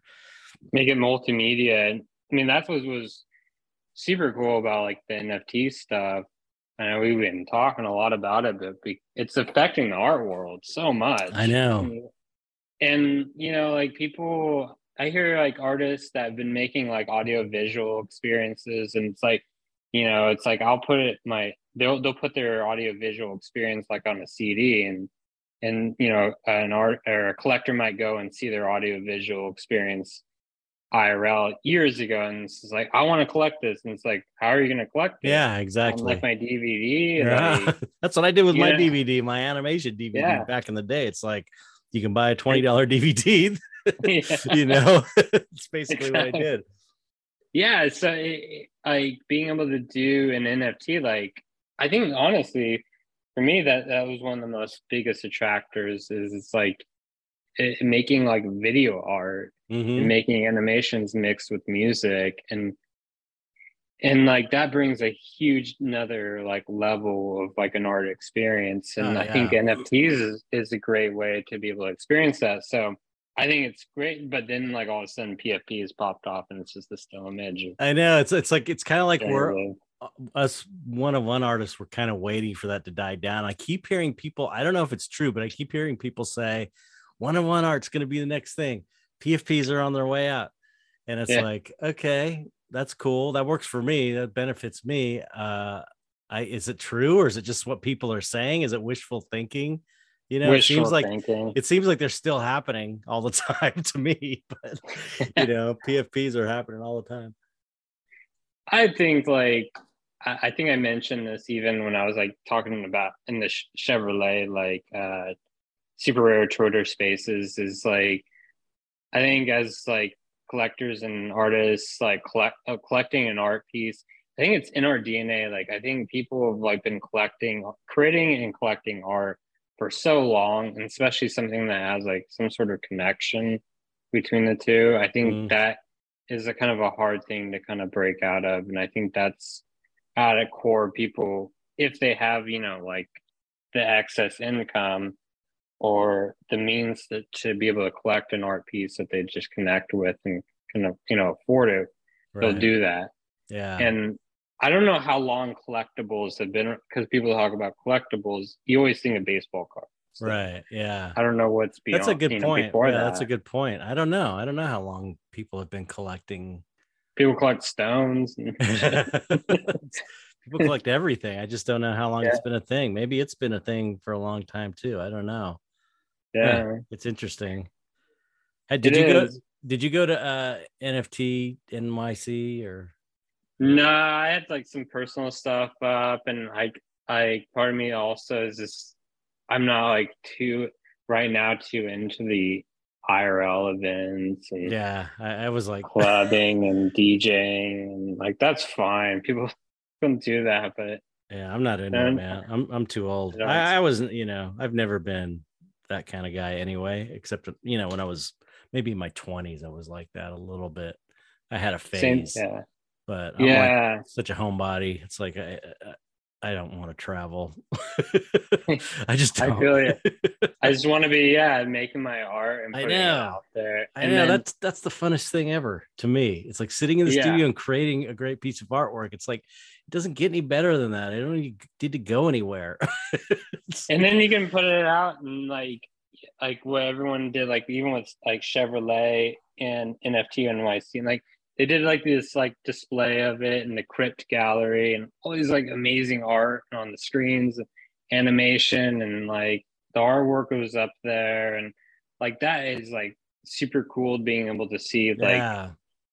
I have see to that transition. Yeah, I have to say that's the one thing that's like got me one of the exciting things uh you know because it's like there's a few things in NFTs that really like get me excited and that is uh the idea of the metaverse and doing VR and creating worlds, artists creating worlds like that Fvckrender thing and using um, uh, Unreal Engine to create environments and stuff that are that are artistically amazing.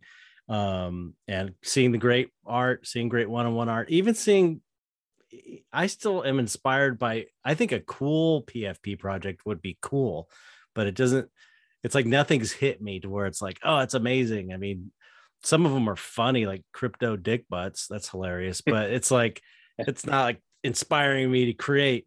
But um, one of the things, and and then the IRL events, it's it's just not really my thing.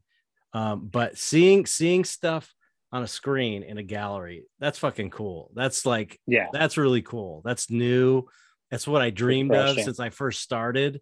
Was this idea yeah. that there would be galleries with screens but I couldn't afford it. So so yeah. that's really to see that's one of the coolest things um seeing all those pictures from NFT NYC was seeing stuff on on a big screen in a in a even like weird shaped screens that kind of fit the the artwork is really cool. Yeah, where they like combine monitors, like yeah. they do like some interesting shit. And like Crypt Gallery is really great because they're really early on and and uh, uh I forget his name, but it's like King something, but he he runs like Crypt Gallery. He was one of the first ones to really jump on board of oh, like really? doing a gallery showcasing like a lot of like one-on-one artists and showcasing artists. And he was like gracious enough to even do the Corvette stuff because they're fans of like Chevy and all that. So it was neat being able to like show, you know, like art in a, in a sense of like it feeling like a gallery. Yeah, yeah, yeah, yeah. I do. But I mean, it, I love gallery shows. I mean, I do like. Yeah, it's great or, seeing art in person and stuff, but. But like NFT NYC, like to me, like twenty, even last year and this year, problem was like there's fifteen hundred speakers. That's what I heard. They're rushing days. and they're rushing people. I heard that people had like such a short amount of time yeah. to talk that it was just like I've been hearing so hopefully, a lot of a lot of criticism from it. I didn't hear about the. I don't know how many they've done. Have they done one before this, or is this the first one? They've been doing it for the past. Maybe this was their fourth one okay. that they've been doing, and um, I think maybe it's like I think it's like a touch and go. Maybe the, they'll learn and and hear Yeah. what people have to say and maybe just kind of draw back on the amount of speakers. And, Yeah, yeah. I, I heard that it was like kind of a clusterfuck in that way, and uh, Yeah. and and then they hired the fake Snoop Dogg, yeah. which is like they didn't tell anybody it was a fake one, which seems really shady to me. But Yeah. like the dupes, dupe something snog. yeah, dupe snog. And then like the people that came out with the God hates NFT. Oh yeah, yeah. there That was pretty. actually- That was pretty funny. That that that was, but that was like I thought that was kind of clever. That was like a yeah meant to be discovered. You know, meant to be like a satire. I a thought. performance. Yeah, Yeah, yeah, it was kinda like- people's attention. Yeah, yeah. It was. Kind I thought that was kind of clever, but the Snoop Dogg thing was kind of seemed kind of lame to me because it seemed like they were trying to make it seem like Snoop Dogg was there and then not fessing up to it, Yeah. not letting people know. But I don't know. I don't know. There, yeah, there is like a, an element of cringe, and I think Yeah, if we draw back the cringe and you know like focus on what what's like interesting, what's cool, and what's yeah, refreshing, I think, I think it become something more interesting. I mean, people, you know, they'll go there and they they want to party, like that's cool, but like that's not.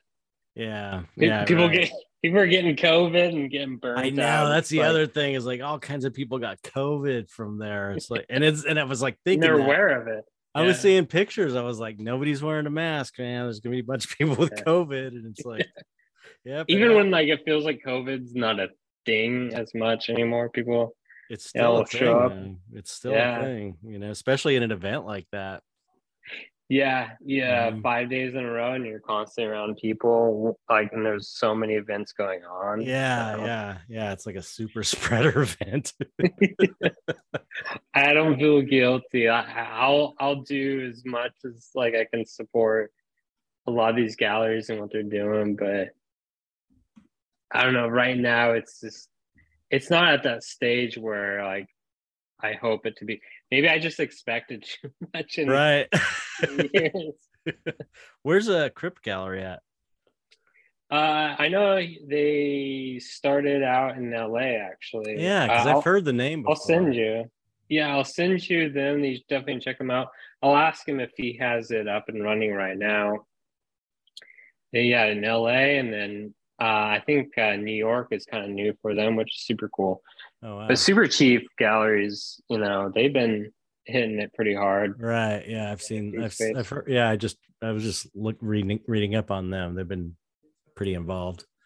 Yeah, so that's pretty cool. So it, it it's I think it's an interesting spot where maybe a bit of a reset button the NFT space and allows Yeah, people yeah. to kind of be more creative and Yeah, I think it's gonna. I think it's gonna. You know, it's definitely gonna filter out the people that were just in it for the money. Because if there's Yeah. not, you know, if stuff's not selling, they're gonna jet. You know, because it's they're not making any money, and it's like the people that are here to make art are gonna stick around because it's cool. You know, it's it's like this is the artist's life. This is normal. This is how it normally is. the NFT space is weird where you're selling shit once a week. That's not normal. That's like super unusual. You know. yeah. Yeah it does feel like yeah a bit of a gold rush. So you jump in you're like shit man. I know I have some good stuff to sell and I feel like people would like it. I'm gonna I'm gonna put it out there. And you're like fuck this is this is great. And then it goes away. Yeah. It's so that creative energy is still yeah. You're like god damn it. Why but oh wait that's right. Uh I, I still make art And yeah, right. it's like this weird like familiar place where like oh yeah duh like what the fuck yeah, yeah. It's like I, Can't I just yeah, I, I get I mean it it feels great to sell a piece of art for a lot of money. It definitely Mhm. feels great, but it doesn't to me, it's never felt better than the creative process and creating the work. That's to me is like the biggest buzz is is creating the work. And I think that's how, you know, that's how real artists are, you know, they're doing it because they just love it so much. yeah it, it it is surreal where it's like that buzz like i had that same buzz when i knew i was just gonna get people to like it Right. Yeah. I know yeah. people are just gonna like it, and some might come up with it. That's cool, but this is like really awesome. And then then it like turned into like someone might be able to buy it. Oh shit, someone did buy it. Right. And it's like the same kind of like dopamine effect. Right. And one is great because it's like it's money, it's a tool. Okay, cool. Now I can able to like do more of it, but like I think it's it's very in a way like interchangeable. I don't yeah. know. Yeah. I, I, I, I, yeah, it's, it's to me, it's always been a means to an end just to keep being able to create more work. Um, Mhm. but, but at the same time, it's like NFTs, you know, the stuff, the, the prices you get for your stuff. It's like, that's like for me would be, and I'm sure it is for you. It's like life changing money. Yeah. Yeah. it know? so it's like you know i'm getting to the point where i don't have as many as much time to to earn life changing money so for me it's like a huge opportunity to to finally get some life changing money for the first time in my life so Yeah. uh and, but but the thing it's like even if we come back if the nft which i expect it's going to come back it's going to come back fine that's Yeah. i think because i think it's just too there's too many people in people Yeah. too many people are into it you know and too many artists are into it it's like people are really into it it's got staying power i don't think it's just this flash in the pan thing um but even if prices dropped and they and people weren't getting the crazy amounts of money it would still be i would still be doing it eh, eh, because it's still a venue an avenue for sales and Yeah. it's you it's know still lucrative. yeah you could still make money just maybe you know if it's not as much then okay so what it's like you know i'm still going to do it i'm still going to keep creating the artwork and as long as there's some kind of financial incentive just be like again like because i have to because i have to you know that's how i make my living there has to be some kind of financial incentive if there's some kind of financial incentive i'm just going to keep doing it because it's like i'm just looking for an excuse to do it anyway because I want to do it, you know, and I don't have, I'm not independently wealthy, so I can't just do it and hang out and live off my money. It's like I, I need to earn. So, you know what I mean? Yeah, yeah, totally. It's like it's not gonna it's not gonna go anywhere. It it it caught too much fire, it caught too much attention. Yeah, Like the Chevrolet, public eye. Chevrolets. I mean, that's the thing. It's like when companies like Chevrolet are getting in, it's like this is not just a There's Flash already the pan. interest. Yeah. yeah, yeah. It's like mainstream stuff is starting to come in now, and it's like you know, And it's just gonna there's gonna be like boom and bust, and there's gonna be like there is gonna be like an upward trend because of like crypto is it's not gonna go to zero. That's just ridiculous because it it is a new way of like a financial market and like now like Ethereum going to like uh was a proof of stake Right. and it being uh already like Bitcoin is like I think the the like a scientific study showed that Bitcoin is like 50% less like of a carbon footprint than right, institutional banks. It's it's so obvious that that where things are going. And even like Chevrolet and car companies are going like less carbon footprint yeah, in the future. So it you can kind of see where it might go when I, I think a lot of investors and people that are investors that have been in the market for decades now, they saw it kind of mirrors like I think like Amazon and Apple, they they blew up and then they they they went down, but over the years they became yeah like a a common like consumer trend. Right, right. and i think people want to like be able to going back even like going back when i got into the space of simply put like the younger generation uh they understand collectible they understand like collecting digital art Right. it might be like collectibles it might be like rare thing rare things that exist in video games right. and like being able to collect an item and showcase that off like in online video games it's such a big deal i think young kids get it oh, and young totally. kids Yeah. get owning and buying Yeah. like, uh, yeah. stuff. And, and we're talking like kids, like little kids are doing this now. Like little kid, like my grand, I got granddaughters. They're like, Yeah. they buy shit in Roblox. In Yeah. Roblox, they buy stuff, and it's like they're when they grow up.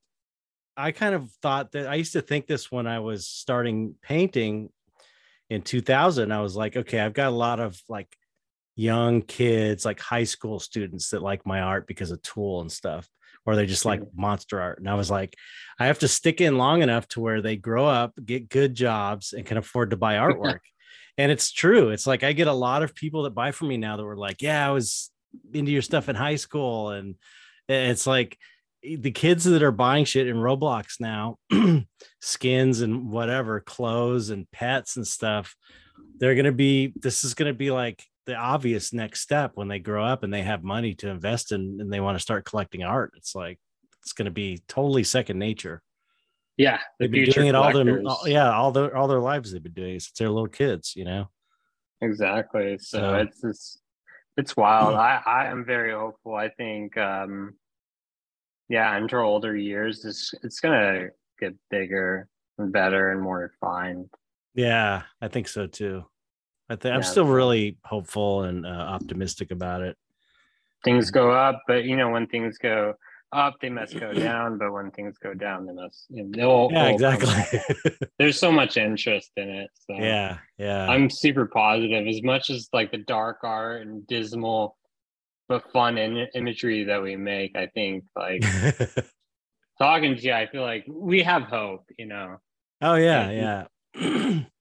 I feel yeah. I yeah, I, I'm I- hopeful with art. yeah, yeah, same same here. Like I uh I still I'm just excited about creating the artwork.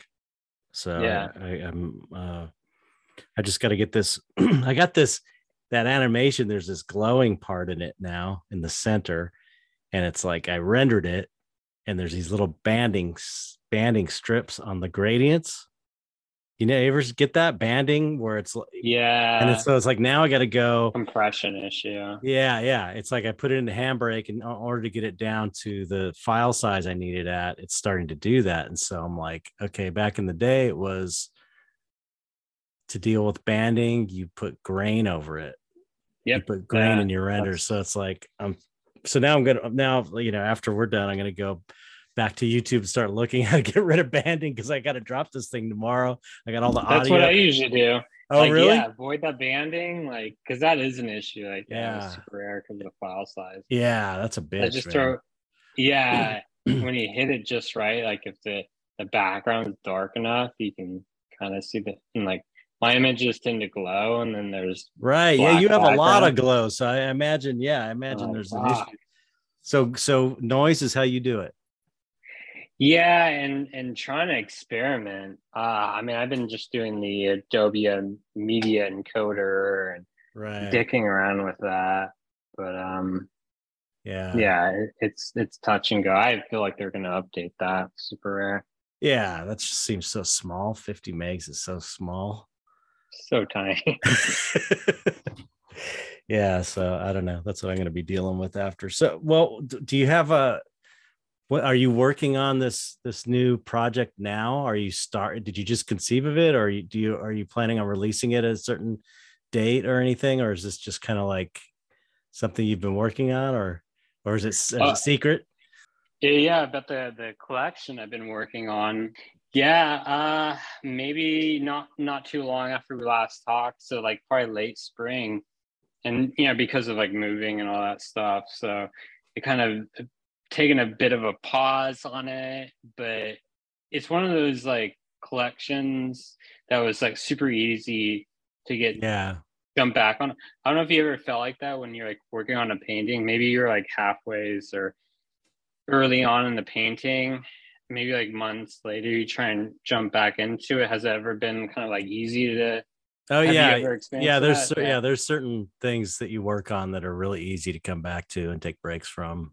And, uh, and other ones actually what I'm working on some of these little guys, these zombie death bots. I've I've been doing them in Photoshop, designing them, and they're really easy to to come back to also. But it's not every painting that's like that. Sometimes it's like a bitch. Yeah, think yeah, maybe it's like the complexity. Like if it's like super like it different or like Right. experimental, maybe. right, right. but yeah, with this collectible starting back in like yeah, I would maybe say like April, and it was like it just made kind of a complete sense. It was it was an easy thing to kind of assemble and to be able to kind of grow on and and like each piece felt like you can kind of experiment and made it feel very unique. So working on it off and on and it is like yeah almost july now mm-hmm. so you know i mean to be honest i mean i think i'm probably like about 30ish pieces in mm-hmm.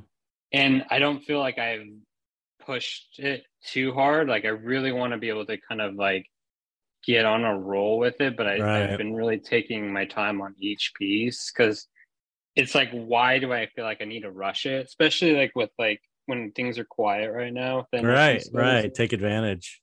Yeah, build as they say. yeah, maybe there's a problem. Is like that's why everyone rushed in like last year. That's why right. there's so much crap art. yeah, like, yeah, right. Getting it done to, to cash in while they can. Yeah, but, so I I believe in long term and and be able to like create something that people will be able to kind of cherish and enjoy in the long run and that's why I really believe in you know one on one art and people putting a lot of their effort and energy into these pieces and I think that stuff will hold up so well. Mm. Uh, yeah, yeah, it's exciting to see where NFTs might go because we're like we're talking about, it's like the younger generation totally gets it. Right. Yeah. Yeah. It's not. Yeah. That's the the the thing about older folks. It's like it, it's like mind boggling. It was hard for me to get in, and it's like I'm pretty. I've always been very, I don't know, kind of tech savvy more than the average person, and um, and I had, yeah, a, you, you know, it was like kind of hard. to, yeah, I mean, yeah, blockchain was like even me, like being, you know, like an '80s kid. It was kind of, it was blockchain was confusing and stuff, and I, I felt like it was a kind of an investor's market mm. and and not so much of an artist artist market but you know you you got it you understood it as like an artist and doing yeah, visual yeah. art so yeah that's a, I think no go ahead yeah i think like um maybe just having a young mind and being able to kind of see where things might go I mean, yeah that's what's cool that's with what true. you were doing ages yeah. ago with video art right yeah yeah um well yeah it's so funny because like man i want to do these little portraits I do, it's like I want to do exactly what you're talking about with the butterflies, where it's like, you know, not generative to where it's like I don't really care about shuffling the different parts together. It's like I just want to make a bunch of portrait, little portrait guys, like and doing a, a, series like that. You know what I mean? It's like it seems like it would just be so much fun, even if it was, you know, kind of making a base layer, uh, kind of do doing it in a way that you would do a generative project where you have a bunch of assets but you are doing it all yourself and making the combinations yourself and you you know liquefy using the liquefy tool to make them all unique. That just seems so fun to me. It seems like it would be so much fun. It, it, to me yeah hmm. it makes way more sense as to making something more scaled back and yeah yeah yeah exactly it's that's the, the thing is it's like 10 that's the only way you can do 10,000 pieces. but but you could do 100 pieces or whatever. You know, you can do a smaller yeah, amount of pieces on your own and have that I don't know, personal touch maybe. I mean, I know some artists that are doing doing that like with watercolor. You know, I think uh, Kate Sam- Samuels, Witty Shitty on uh, Twitter is doing like kind of like a project like that where it's all little watercolor paintings hand done but treating yeah. them like that, like doing a hundred of them or something. Yeah, or they they'll follow a certain thing, but because of like watercolors, like watercolors is like kind of a badass art form, man. It's you hard, always, like, man. It's hard to do. Like growing up, I always know it was the old hippie ladies that did, did the flowers. yeah, like yeah. Badass. Like, it is. It's like it's. It seems like it seems like a wimpy kind of yeah medium, but it's fucking hard. It's like hard, way harder than I've tried.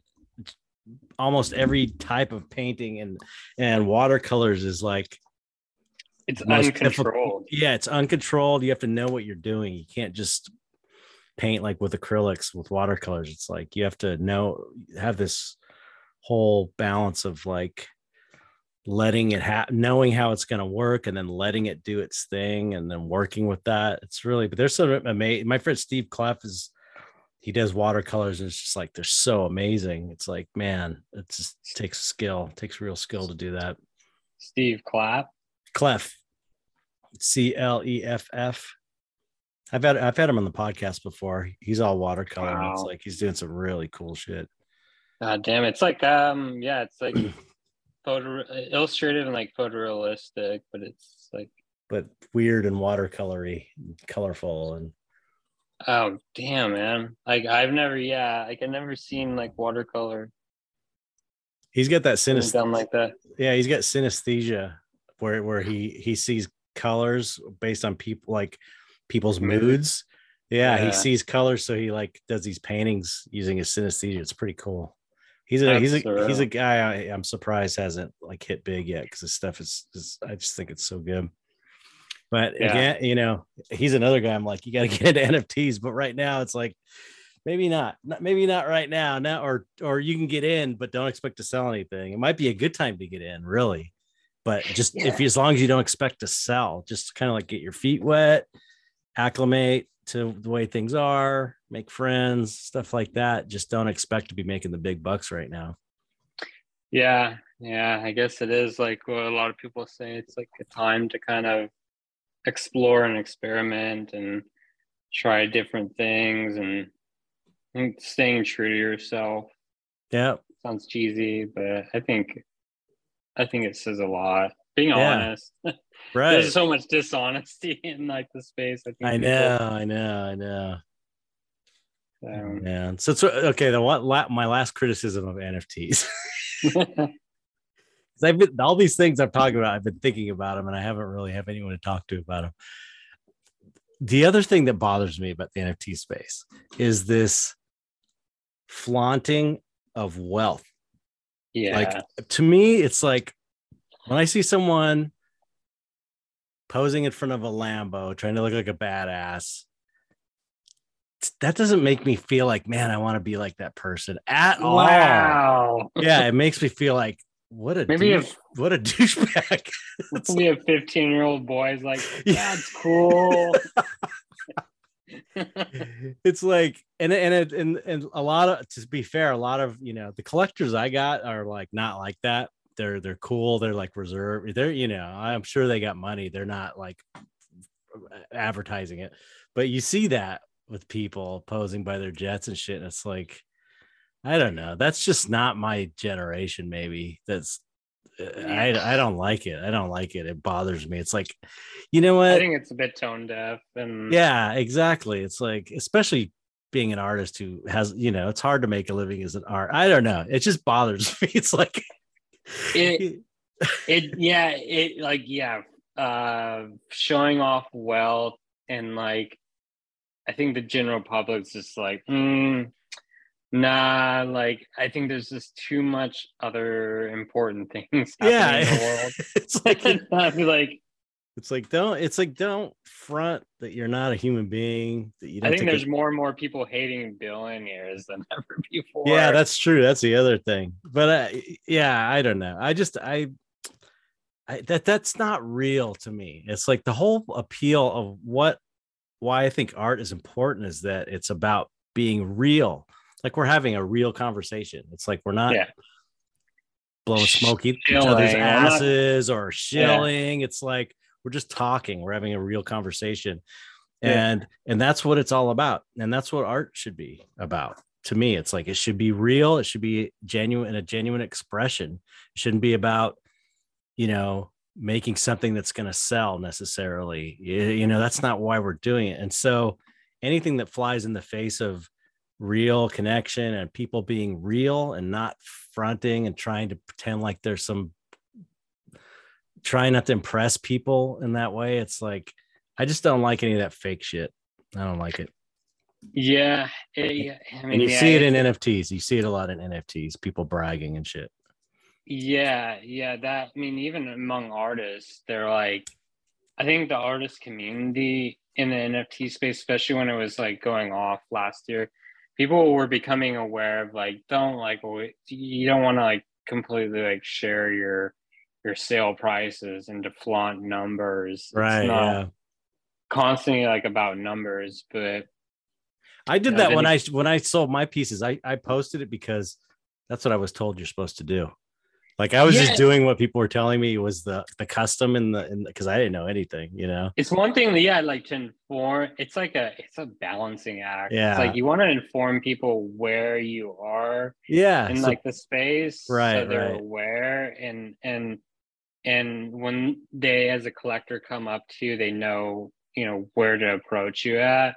But then it's another to be like like flaunting it and showcasing and being all MTV cribs about it. yeah, it's just that's just I just had to say that because that's that's another thing. But you know, for every thing I don't like about it, there's all the, there's the it's more like the thing that I love about it is aside from the the really good art that's there, the good stuff, and the is the potential is the potential. You know, that's the most exciting thing. It's like the things that haven't even been thought of yet.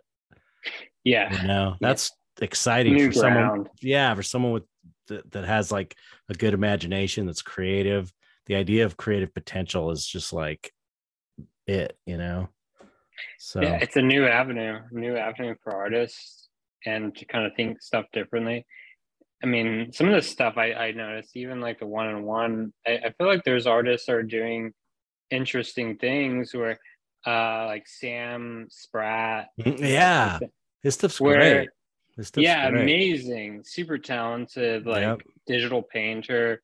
But like, um, I think everyone that bids on his piece is able to get a unique uh illustration, like an illustration right. from him or something like that. Yeah, yeah, I love this. And that's yeah, not that like is inspiring. That's like refreshing and yeah, and I can see him and like enjoying that, wanting to be able to give a nod and a, a thank you or there's just so many i feel like even untapped things you can do as an artist and i think that's a really cool example right now with what he's doing in the nft space so. Right yeah.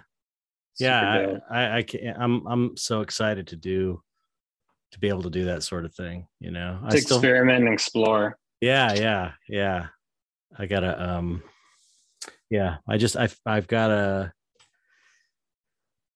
I don't. I I have to sell more to be able to do that. You know, I've got to get in a position I mean. in a better position to where I'm able to do that because things like extras they take more time and you know you you know time is money. It's like yeah. um so uh but like I said I'm in for the long haul. I I didn't you know I didn't expect I just thought it'd be you know cool to talk.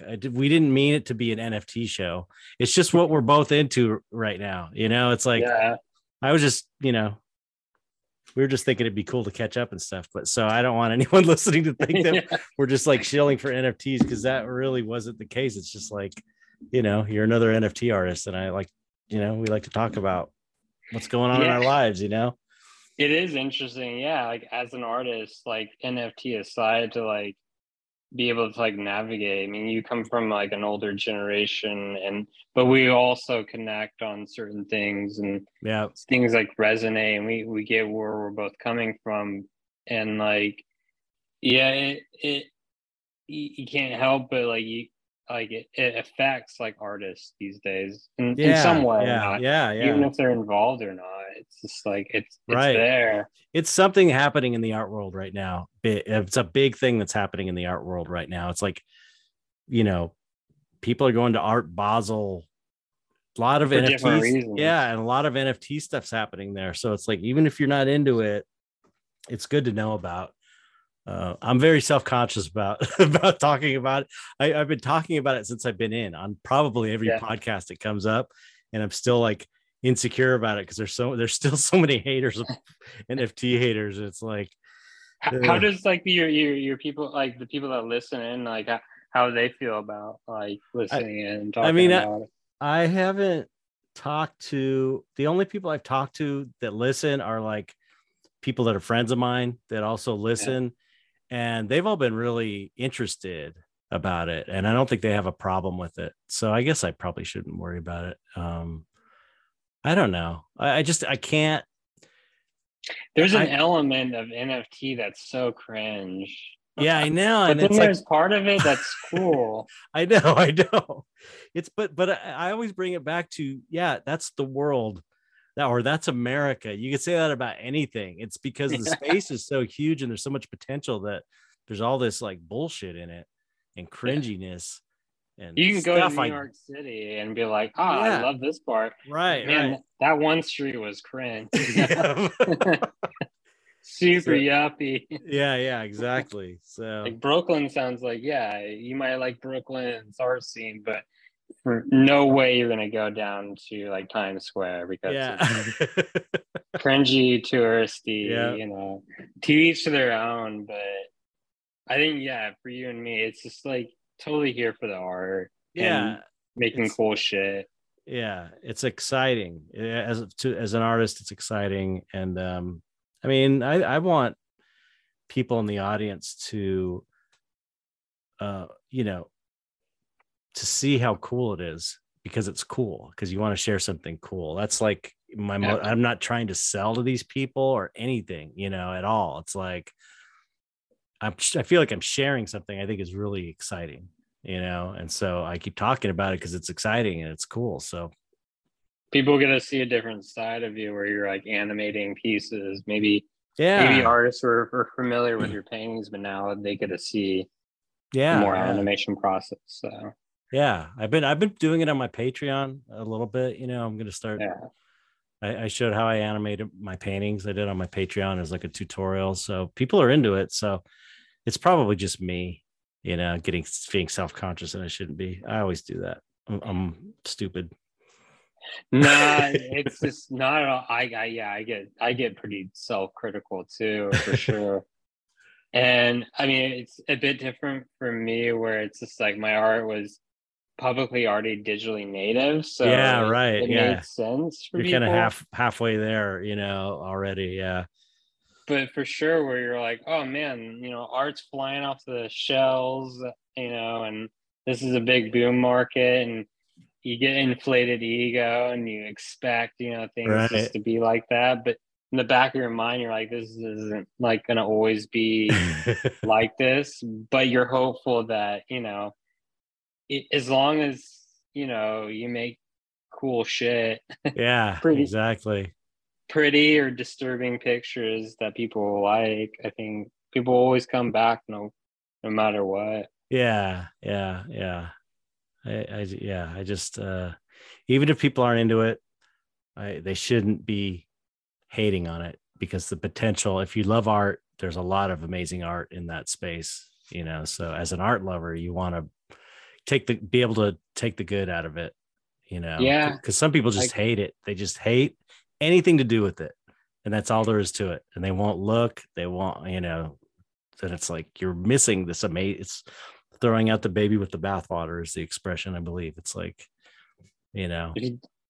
I mean, yeah, you can't just be like spoon fed you know you have to dig and find yeah yeah and that but that's like with life it's like everything sucks popular music popular anything yeah. most of it is shitty and then you fi- have to dig and find the good stuff that's just the way life is you know yeah I mean, uh, yeah yeah like music like growing up i mean it was always like you know it was mtv but then like for me it was always like MTV2 had the coolest stuff. Right, right, right, right. Hung around long enough, there might be something cool that pops up. Right, yeah and yeah. then it turned into you know and, and torrenting and, and napster and all that stuff. When you found out like bands from like mtv2 and then you, you, like there's no way I, I can buy this at best buy. I gotta i gotta torrent right. it. Yeah. And then it turned into spotify where you know you can pull up spotify and you'll see post malone right there of course right. and whatever's populating but you have to kind of dig not be able to be like afraid to kind of search and find.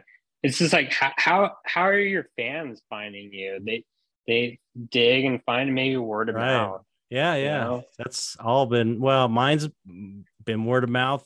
I always say about half of my fans are fans of mine, and then the other half were from the Tool connection. Yeah. because it was through Tool.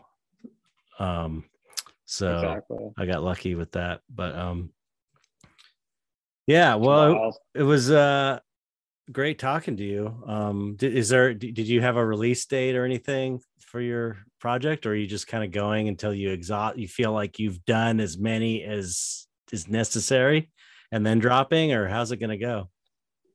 yeah now it's just just keep going until i exhaust myself and and see where it, where it takes me and um it's one of those things where it's like i'll release it and maybe i'll build on top of it So you Yeah, won't release be- them all at once. You'll just kind of maybe release some and then keep going. I think- or- it, it's so it's so hard to say I know. That's the thing. There's so much potential with what you could do Yeah. with this stuff, man. You do it a And I million different ways. I suggest like you know even for anyone that does like like a large collection base like that is to go through Manifold. Uh, they do Oh, their own that's- smart tracks. That's Yeah. what you know. What it's funny that you mentioned that. That's what I reached out to uh, a collector of mine who, when he bought after he bought a piece, he said, "If you ever have any questions, hit me up." And um, so I hit him up because during this down market, my alter ego didn't sell, and so I was like, maybe I should do like an, you know, an edition of like you know something from something people have expressed interest in, which is some of the Lilith paintings I did. I could do like an edition of 10 or something and then have them for 0.1 ETH or something.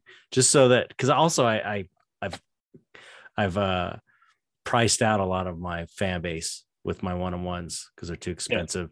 So I was thinking if I could do like an edition of 10 or something. I've never done that. And so this collector um you know, was kind of giving me his thoughts about it because I asked him, "What do you think about that?" And he thought it was a good idea. Blah blah, and um, and he that's one of the things he said. He's like, "Do it on Manifold, though.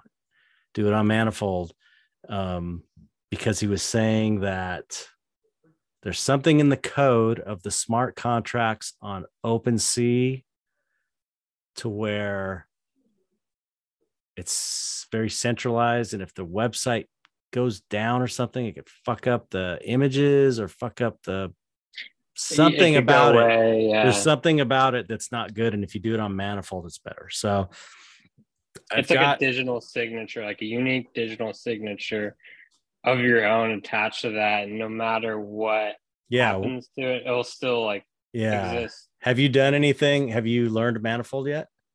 Yeah, actually, uh, they reached out to me for Oh, no my way. nifty, yeah, my nifty gateway drop early this year before everything went kaput. uh, they're like super like helpful. I did. I decided to open editions. Uh, it's been a year since I did open editions previously, but um, yeah, I did these kind of surreal, kind of like dark. Oh yeah, yeah. I, I saw uh, I I saw that when you were doing that. What? How did that go? Did it did it work? Was it? Did, it, did they did they sell? Yeah, yeah, like probably like the highest I made on Nifty. Yes, Awesome, yeah. amazing. Through Manif yeah, like I made sure to like do it through Manifold. They we did it last minute, and it was so interesting because like it was getting in there and deploying the smart contract. yeah, it seems end. scary. it's Oh, super for for- techy. for people yeah for people who don't know manifold is a smart contract an independent smart contract that you can use to mint your nfts when when you're going when you're doing minting your nfts on a platform like OpenSea or SuperRare or whatever they have their own contract that you use to make it just simple so you're using their smart contract but manifold is a way to do your own smart contract just so people know Yeah, yeah, exactly. And it's like it gets kind of techy and like under the hood, and a little bit of coding. was it scary it- yeah, it was. it was like so left brain, but it was fun. And like I know since they made it more user friendly, where it- it's more super easy, kind of mint it yourself, and you create like an ASCII art. It's- Right, right. Yeah. Yeah. yeah, yeah, He was telling me. He said he would help me too. He's really cool. I would Yeah. mention him, but I don't know if he wants me to. A lot of collectors are weird about dox, like, doxing man." and stuff, so I don't want to. Um, say his name. But yeah, yeah, that's he- super he- cool. he, his suggestion was like right on the nose is it's a great like digital signature it makes it even more unique and you have more i guess you would say so, like the word is sovereignty and Right, to right, able to have right. control of your own collection and not being like no matter what's going to be on the blockchain knock on wood a solar flare doesn't hit the mining and everything goes down knock on the wood easel. Yeah, that's that's I was gonna do that actually. And the reason I ended up doing death spirals because um Anne from uh, SuperRare, she was like, if you're gonna mint this month, let us know and we're gonna feature five people. And I was like, oh, that's a good promotional opportunity. Yeah So I'm like, okay, I'm gonna even though it's probably not gonna sell, I'm gonna drop this month just so I can uh get in the, get on the promotion opportunity. She, chose mine as one of the things they promoted. So Nice. well, yeah. Anne's great Anne's yeah, she's great, uh, she's curator. awesome. She's awesome. super helpful. Yeah. and, like really showcased a lot of great art. Yeah, yeah, she's she's great. I'm super indebted to her. I'm always saying. And rules. I was Yeah. post on her post and rules. She does. She's amazing. Yeah, everyone go check out Anne. Super Yeah. rare and curator. at Anne Loremi, I believe. A N L O R E M I. Yeah, great curator, and she has a good eye. Yeah, yeah.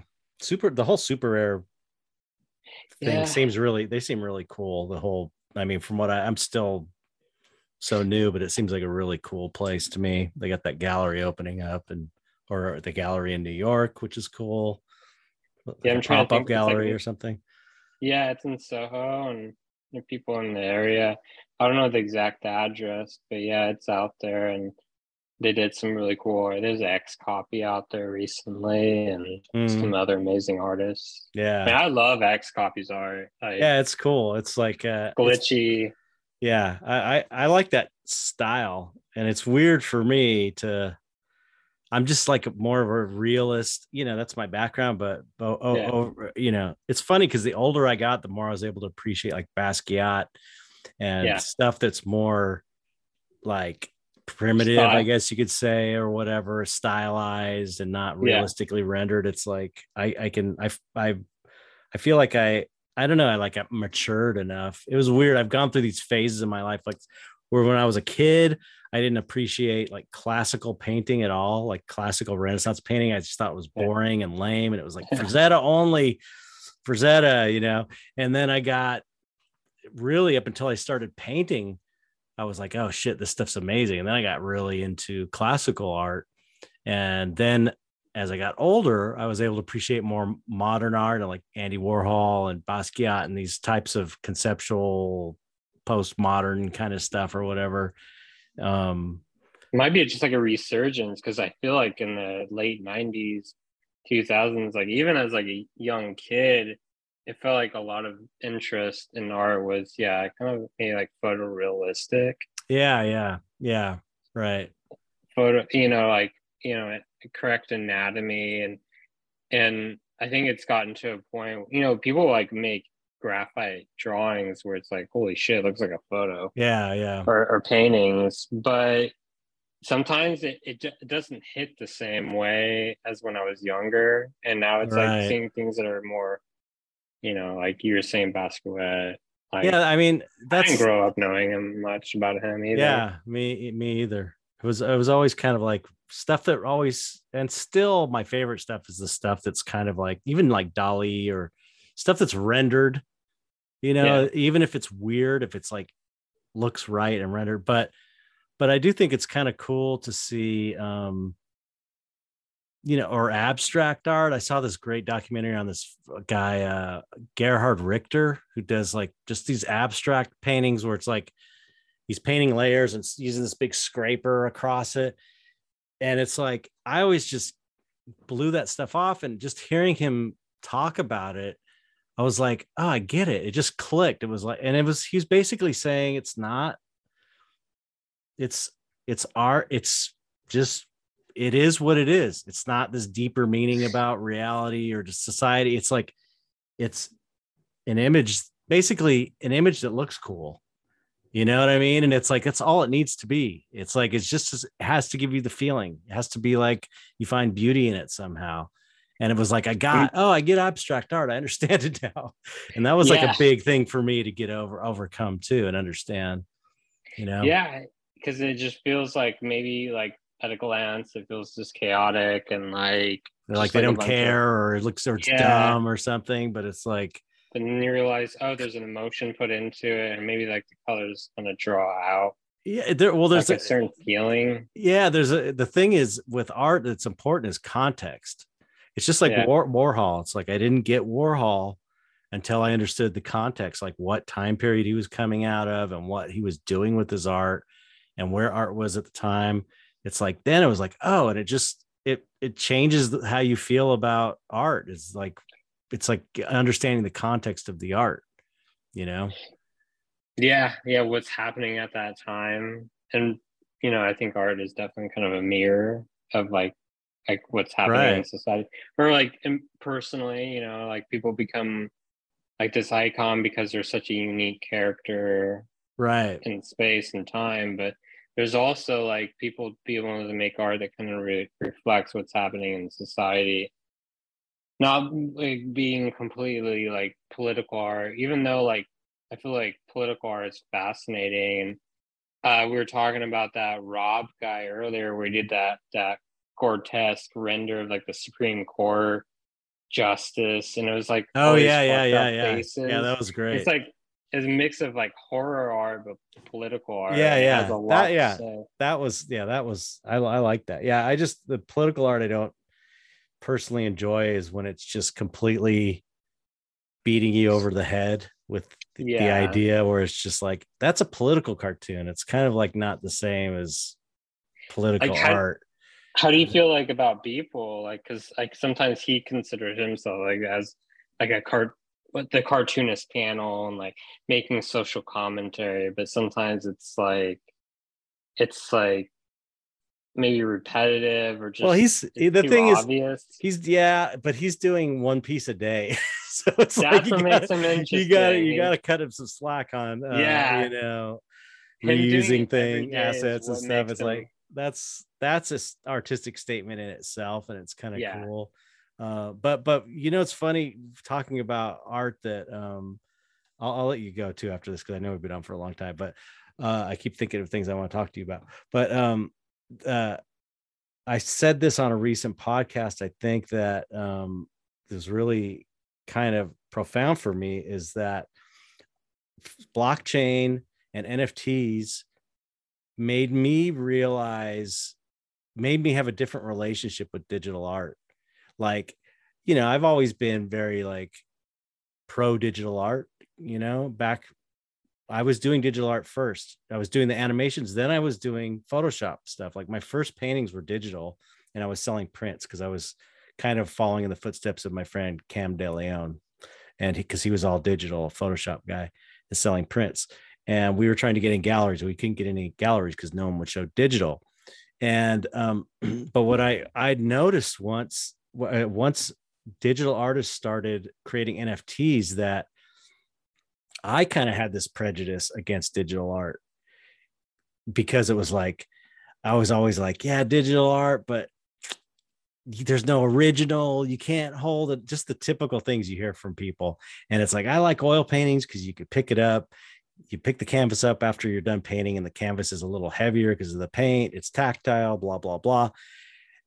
And so I wasn't, so it's like I have my own, even though I was a digital artist for a long time, I still have my own kind of prejudice against it that I didn't realize I had until I saw it. I realized the feeling of minting things on the blockchain felt like it suddenly made it I, excuse the words but it made it like legitimate in the, in the way that an original physical piece is lit is legitimate because it exists in a way and so it was like to me, it just changed my whole kind of feeling about digital art. It's like blockchain was digital art was waiting. Digital art was before blockchain existed. Dig, digital art was waiting for blockchain.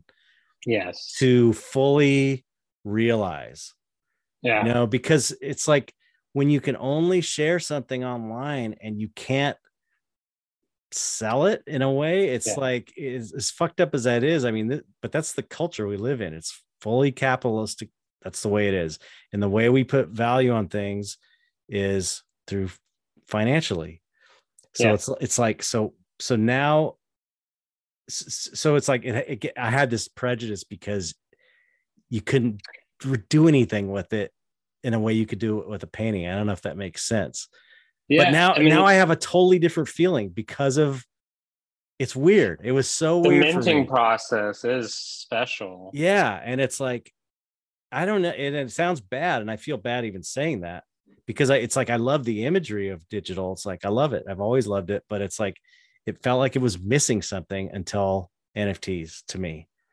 You know? Yeah, yeah, uh, uh, yeah. As a digital artist, and you're just, I mean, for me, like just putting it up on Instagram, like That's yeah, that's that cheapens it in a way. You know what I mean? yeah, you're like, yeah, the intentions of it.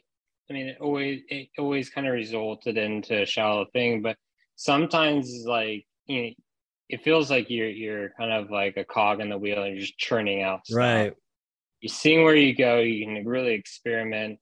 And I think as an artist, digital artist, like people kind of really set the stage up of like, you know, put up something every day, I do every day. Right. And it didn't click for some people, it worked for some, it didn't for others. It's not for everyone. Right. Right. That kind of process. It's not like it's the answer of making art. right. And that's it's cool what he does and it makes it unique and that that works for him, but it's not gonna work for everyone. no. And then when if you try and like approach it of like trying to churn things out and just to post to post and to kind of like build Yeah. up your, your following basis, it kind of yeah, like pulls you away from like a deeper meaning. yeah. and- yeah. Yeah.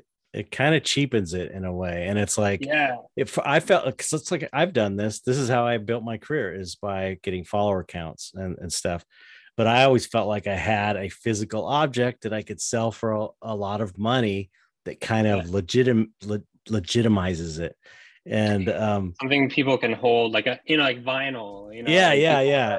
and it's and it's totally dumb and a psychological thing, but it is a thing that exists, I think, in people's minds that you know to express value, you know, something to express that something is valuable, it needs to be in this society, fucked up society we live in. It needs to be, you need to be able to monetize it somehow. There needs to be like a uh, a financial value put on it, uh, or a way Yeah. to put a financial value on it. So, I just think that the, I mean, it's what it's done for digital artists is like a miracle. It's it's because there's Yeah. it's all you know. To be honest, it's like it's probably the most amazing art has been digital over the last like 20 years. It's like amazing shit is being created digitally. And but it's gotten overlooked because no galleries will show it because they can't sell it and they can't Mhm. make any money from it. And so it's just been kind of like There's this- no market for it. yeah, yeah. There's no way to really make money from it. There's no way to market it really, except for tutorials or you could do prints. But even that, like prints are like a step down from an original. But Yeah. But now with NFTs, you got a, the original. You can say this is the original. It's so cool. And then you can combine it with like a physical painting too. And it Mhm. adds even more value in like the painting you hold on to the painting and then nft like the, the value increases i think like for both of them Right. and i think in ways i think the physical becomes even more valuable um because Yeah. like that human touch Yeah, it's just give it's there's more of a story around the piece. It's gives it's more ri- of a rich story provenance Yeah. around the piece.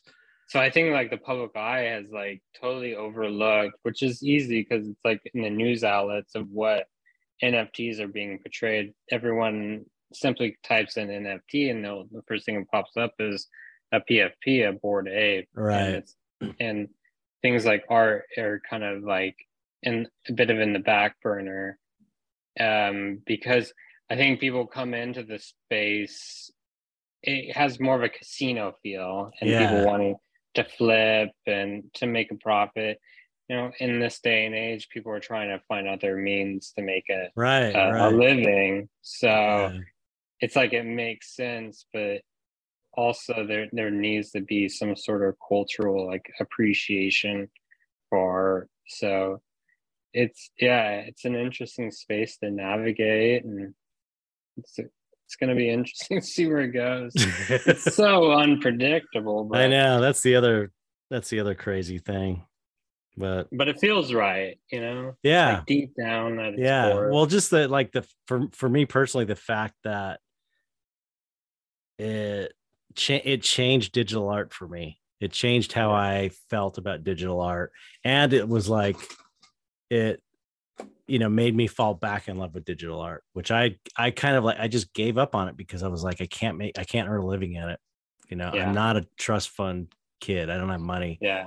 So it's like yeah. i have to earn a living. So then i kind of fell in love with oil painting. And it's now it's like it's given me uh like a second life as an artist you know yeah. you know to to try try go back to, to these roots and at the same time do something new. It's just it's it's exciting. And it, so it's like you know anybody that's out there hating you're you're hating on all these digital artists who have been doing it for the love over the last as long as digital art's been a thing you're, you're hating on them.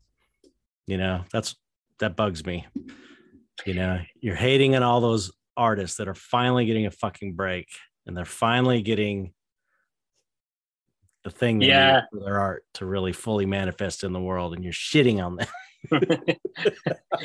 I think it's just yeah. People were like, "Oh, that's lazy," you know. That's like tracing. Yeah, no, this, no. this, and that, and maybe. I mean, honestly, that comes from a from a place of just not being educated enough of like what how deep art can kind of go beyond like how it's made.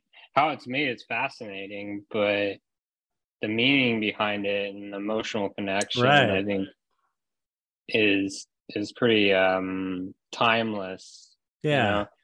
But we, we, you know, as artists, we love to study the craft and and how in the process and, mm-hmm. and to be able to kind of mimic, but then in our own voices that you know are to have our own voices i think is is really important in this day and age oh yeah like yeah right it's all 300 oh we got 7 billion people I think people are are scratching to be heard. And yeah. I think art's a great outlet. So yeah. digital, fine art, anything, anything yeah. to express. It's all art. It's like it feels like now all the art forms are finally equal yeah. and on a level playing field. And that's like only Makes a good sense. thing, you know. Exactly. So so we're as excited. corny as it as corny as sounds like all ships rise and all yeah, Yeah, all the all the corny uh corny sayings are true.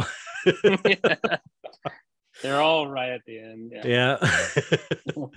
well, that th- thanks for talking, man. It's great catching back up.